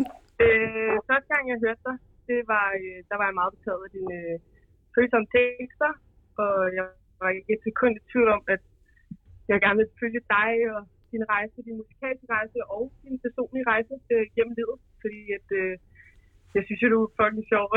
du er ikke, ja, du er bare sådan en god person, og øh, min favoritsang, det er Good to You. Og den minder mig ligesom om, hvad jeg sådan har været igennem, og at jeg også er kommet igennem en svær periode i mit liv, og så på den måde, så har den ligesom hjulpet mig med, at kunne lytte til den nu. Ja, med en god følelse, en god fornemmelse, og så kigge tilbage og tænke, jeg kommer godt ud på den anden side, faktisk. Øhm, ja, og øh, jeg vil gerne takke dig for at lave musik, der er så personligt øhm, og relaterbart. Men også kæmpe tak for at lave musik, så man ligesom bare kan hoppe og danse til at være i sit bedst, og bare ja, have en mega kæmpe fest. Øhm, jeg, glæder dig, jeg glæder mig helt vildt sindssygt meget til at se dig igen. Øh, og høre dine nye sange, og hvordan ja, de lyder live. Nu har jeg jo set lidt med på sådan nogle live-videoer. Øhm, jamen, jeg glæder mig til at se, hvordan du nyder det, og til at stå på den scene, fordi at du, ja, hvordan skal jeg forklare det, du, du gør bare de ting, og du er simpelthen bare så dygtig til, hvad du laver, og jeg, jamen, jeg synes, det er helt sindssygt. Der er virkelig ikke det, du ikke kan. Du kan performe, du kan danse, du kan synge, du kan spist masser af kage. Det er bare en energi, den energi, der sender ud. Det, det er virkelig en følelse, der ikke kan beskrives, og det er mit og Emmas happy place, og vi, altså, vi elsker simpelthen at stå til de koncerter og øh, synge med og se dig også have det mega fedt. Og det er i hvert fald noget, vi snakker om flere måneder efter, flere år efter. Øhm, og du kan regne med os. Og vi, vi, vi stod der, og vi, vi skulle have stået der hele sommeren, men øhm, det kommer vi jo ikke til. Men jeg ved, at øh, ja, jeg skal i militæret til februar. Øhm, det skal jeg i et år. Åh, øh, næste næste år. Ja, men... Øh, og så, ellers må vi lave nogle Skype-opkald, hvor jeg synger lidt for dig. Eller, jeg ved, du har en trofast veninde, der kan filme koncerterne over FaceTime.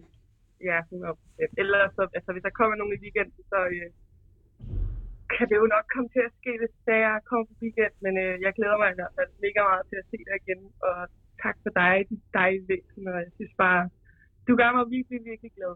Og de ting, du lægger ud, og at du bare ikke har noget filter, det, det elsker jeg. Og sådan, Ej, det er jeg glad for. Det var, det var virkelig et sødt takkebrev. Uh, ja. Det kan jeg leve højt på resten af ugen.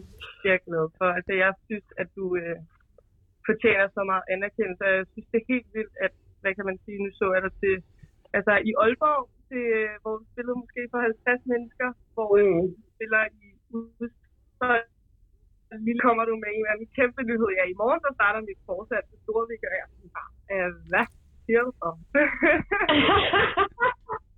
jeg tænkte bare, nej, nej, nej, og jeg gik jo ind og købte min billet, så altså, jeg ved ikke, altså jeg håber jo, at det kommer til at ske, men jeg vil jo heller ikke sådan, ja, sige sådan, ja, bare smadre ned, så jeg Nej. håber i hvert fald, at jeg sådan, kommer til at sådan, se dig snart igen, fordi det, det glæder jeg mig. håber fandme også. Ja. Det er i hvert fald, du skal bare vide, at øh, det er Emmas og jegs øh, happy place, og vi elsker at stå der dernede og fyre af, og øh, Clara, når du hører sådan et her øh, slags takkebrev, der er utrolig, utrolig personligt, og at du måske får sådan et øh, dybere connection med Sasha. Altså, hvad, hvad gør det for dig, som både som menneske, men også som artist, at du ved, at du altid kan regne med Sasha, og hun altid kan altså, blive løftet op af din musik, og altid er forrest i pitten til dine koncerter? Det, øhm, det er jo mega bekræftende som artist, at man har fans som dig, Sasha, øhm, og Emma også. Altså, I er jo, øh, I er jo nogle dag etter, som, som jo er der, kommer trofast til, til virkelig mange koncerter. Var der jo til næsten altså, halvdelen øh, ja, på min tur. 6 ud af 11. 6 ud af 11 af mine øh, koncerter på min tur. Det er fucking godt gået. Øhm, så at have øh, fans, der er så trofaste, det er bare, det er virkelig bekræftende, og det, øhm, det er bare der, man føler, at man som en eller anden, på en eller anden måde har, har klaret den som musiker. Og det er jo også, det er jo også øh, folk som, som jer, som, hvad skal man sige, øh, spreder ordet, og gør, at der er flere og flere, der kommer ind, og flere, der kommer til. Så det, det er bare virkelig, virkelig en, en fed følelse, at man kan at, altså, ramme folk på den måde, på så dybt et øh, niveau. She's kinda looking at me. Hold up, like what I see. She's kinda looking at me. She's down with it, I'm down with it. Ooh, hold up, she giving me chills. Baby, if looks could kill this place would turn into a murder scene. She's down with it, I'm down with it all. And she made me do bad things. Maybe I should go and buy a ring. Ring on it, I put a ring on it. Wanna see my fate?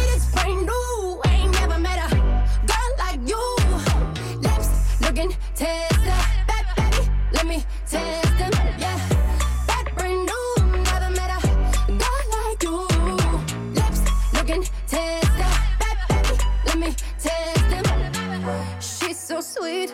She flawless. Such a classy girl, but she wanna meet and greet at home with me alone with you. I can tell that you're just my type. Wanna get down, wanna do you dirty. Tell me what you like, cause I'm down with it. Are you down with it? And she made me do bad things. Maybe I should go and buy a ring. Ring on it, I put a ring on it. Wanna see my fate? It's brand new. Looking tester, Ba- baby. Let me test them, yeah. That brand new. Never met a girl like you. Lips looking tester, Ba- baby. Let me test them. Why do you act like you don't really want to? I know that ain't true. No,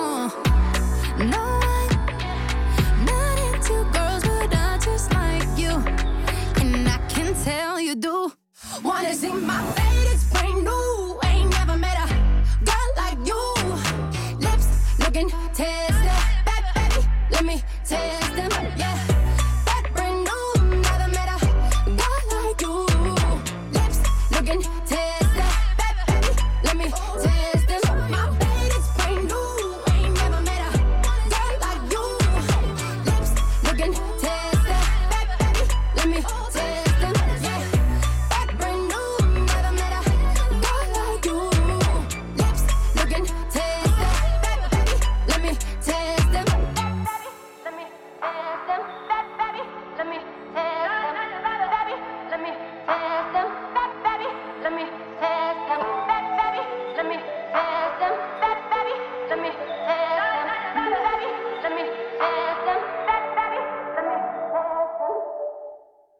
altså sådan, det lød, da Sara, øh, undskyld, Clara og Sasha, øh, en kæmpe Clara-fan, snakkede sammen i pitten, øh, som du kan finde øh, som podcast på, øh, på Spotify.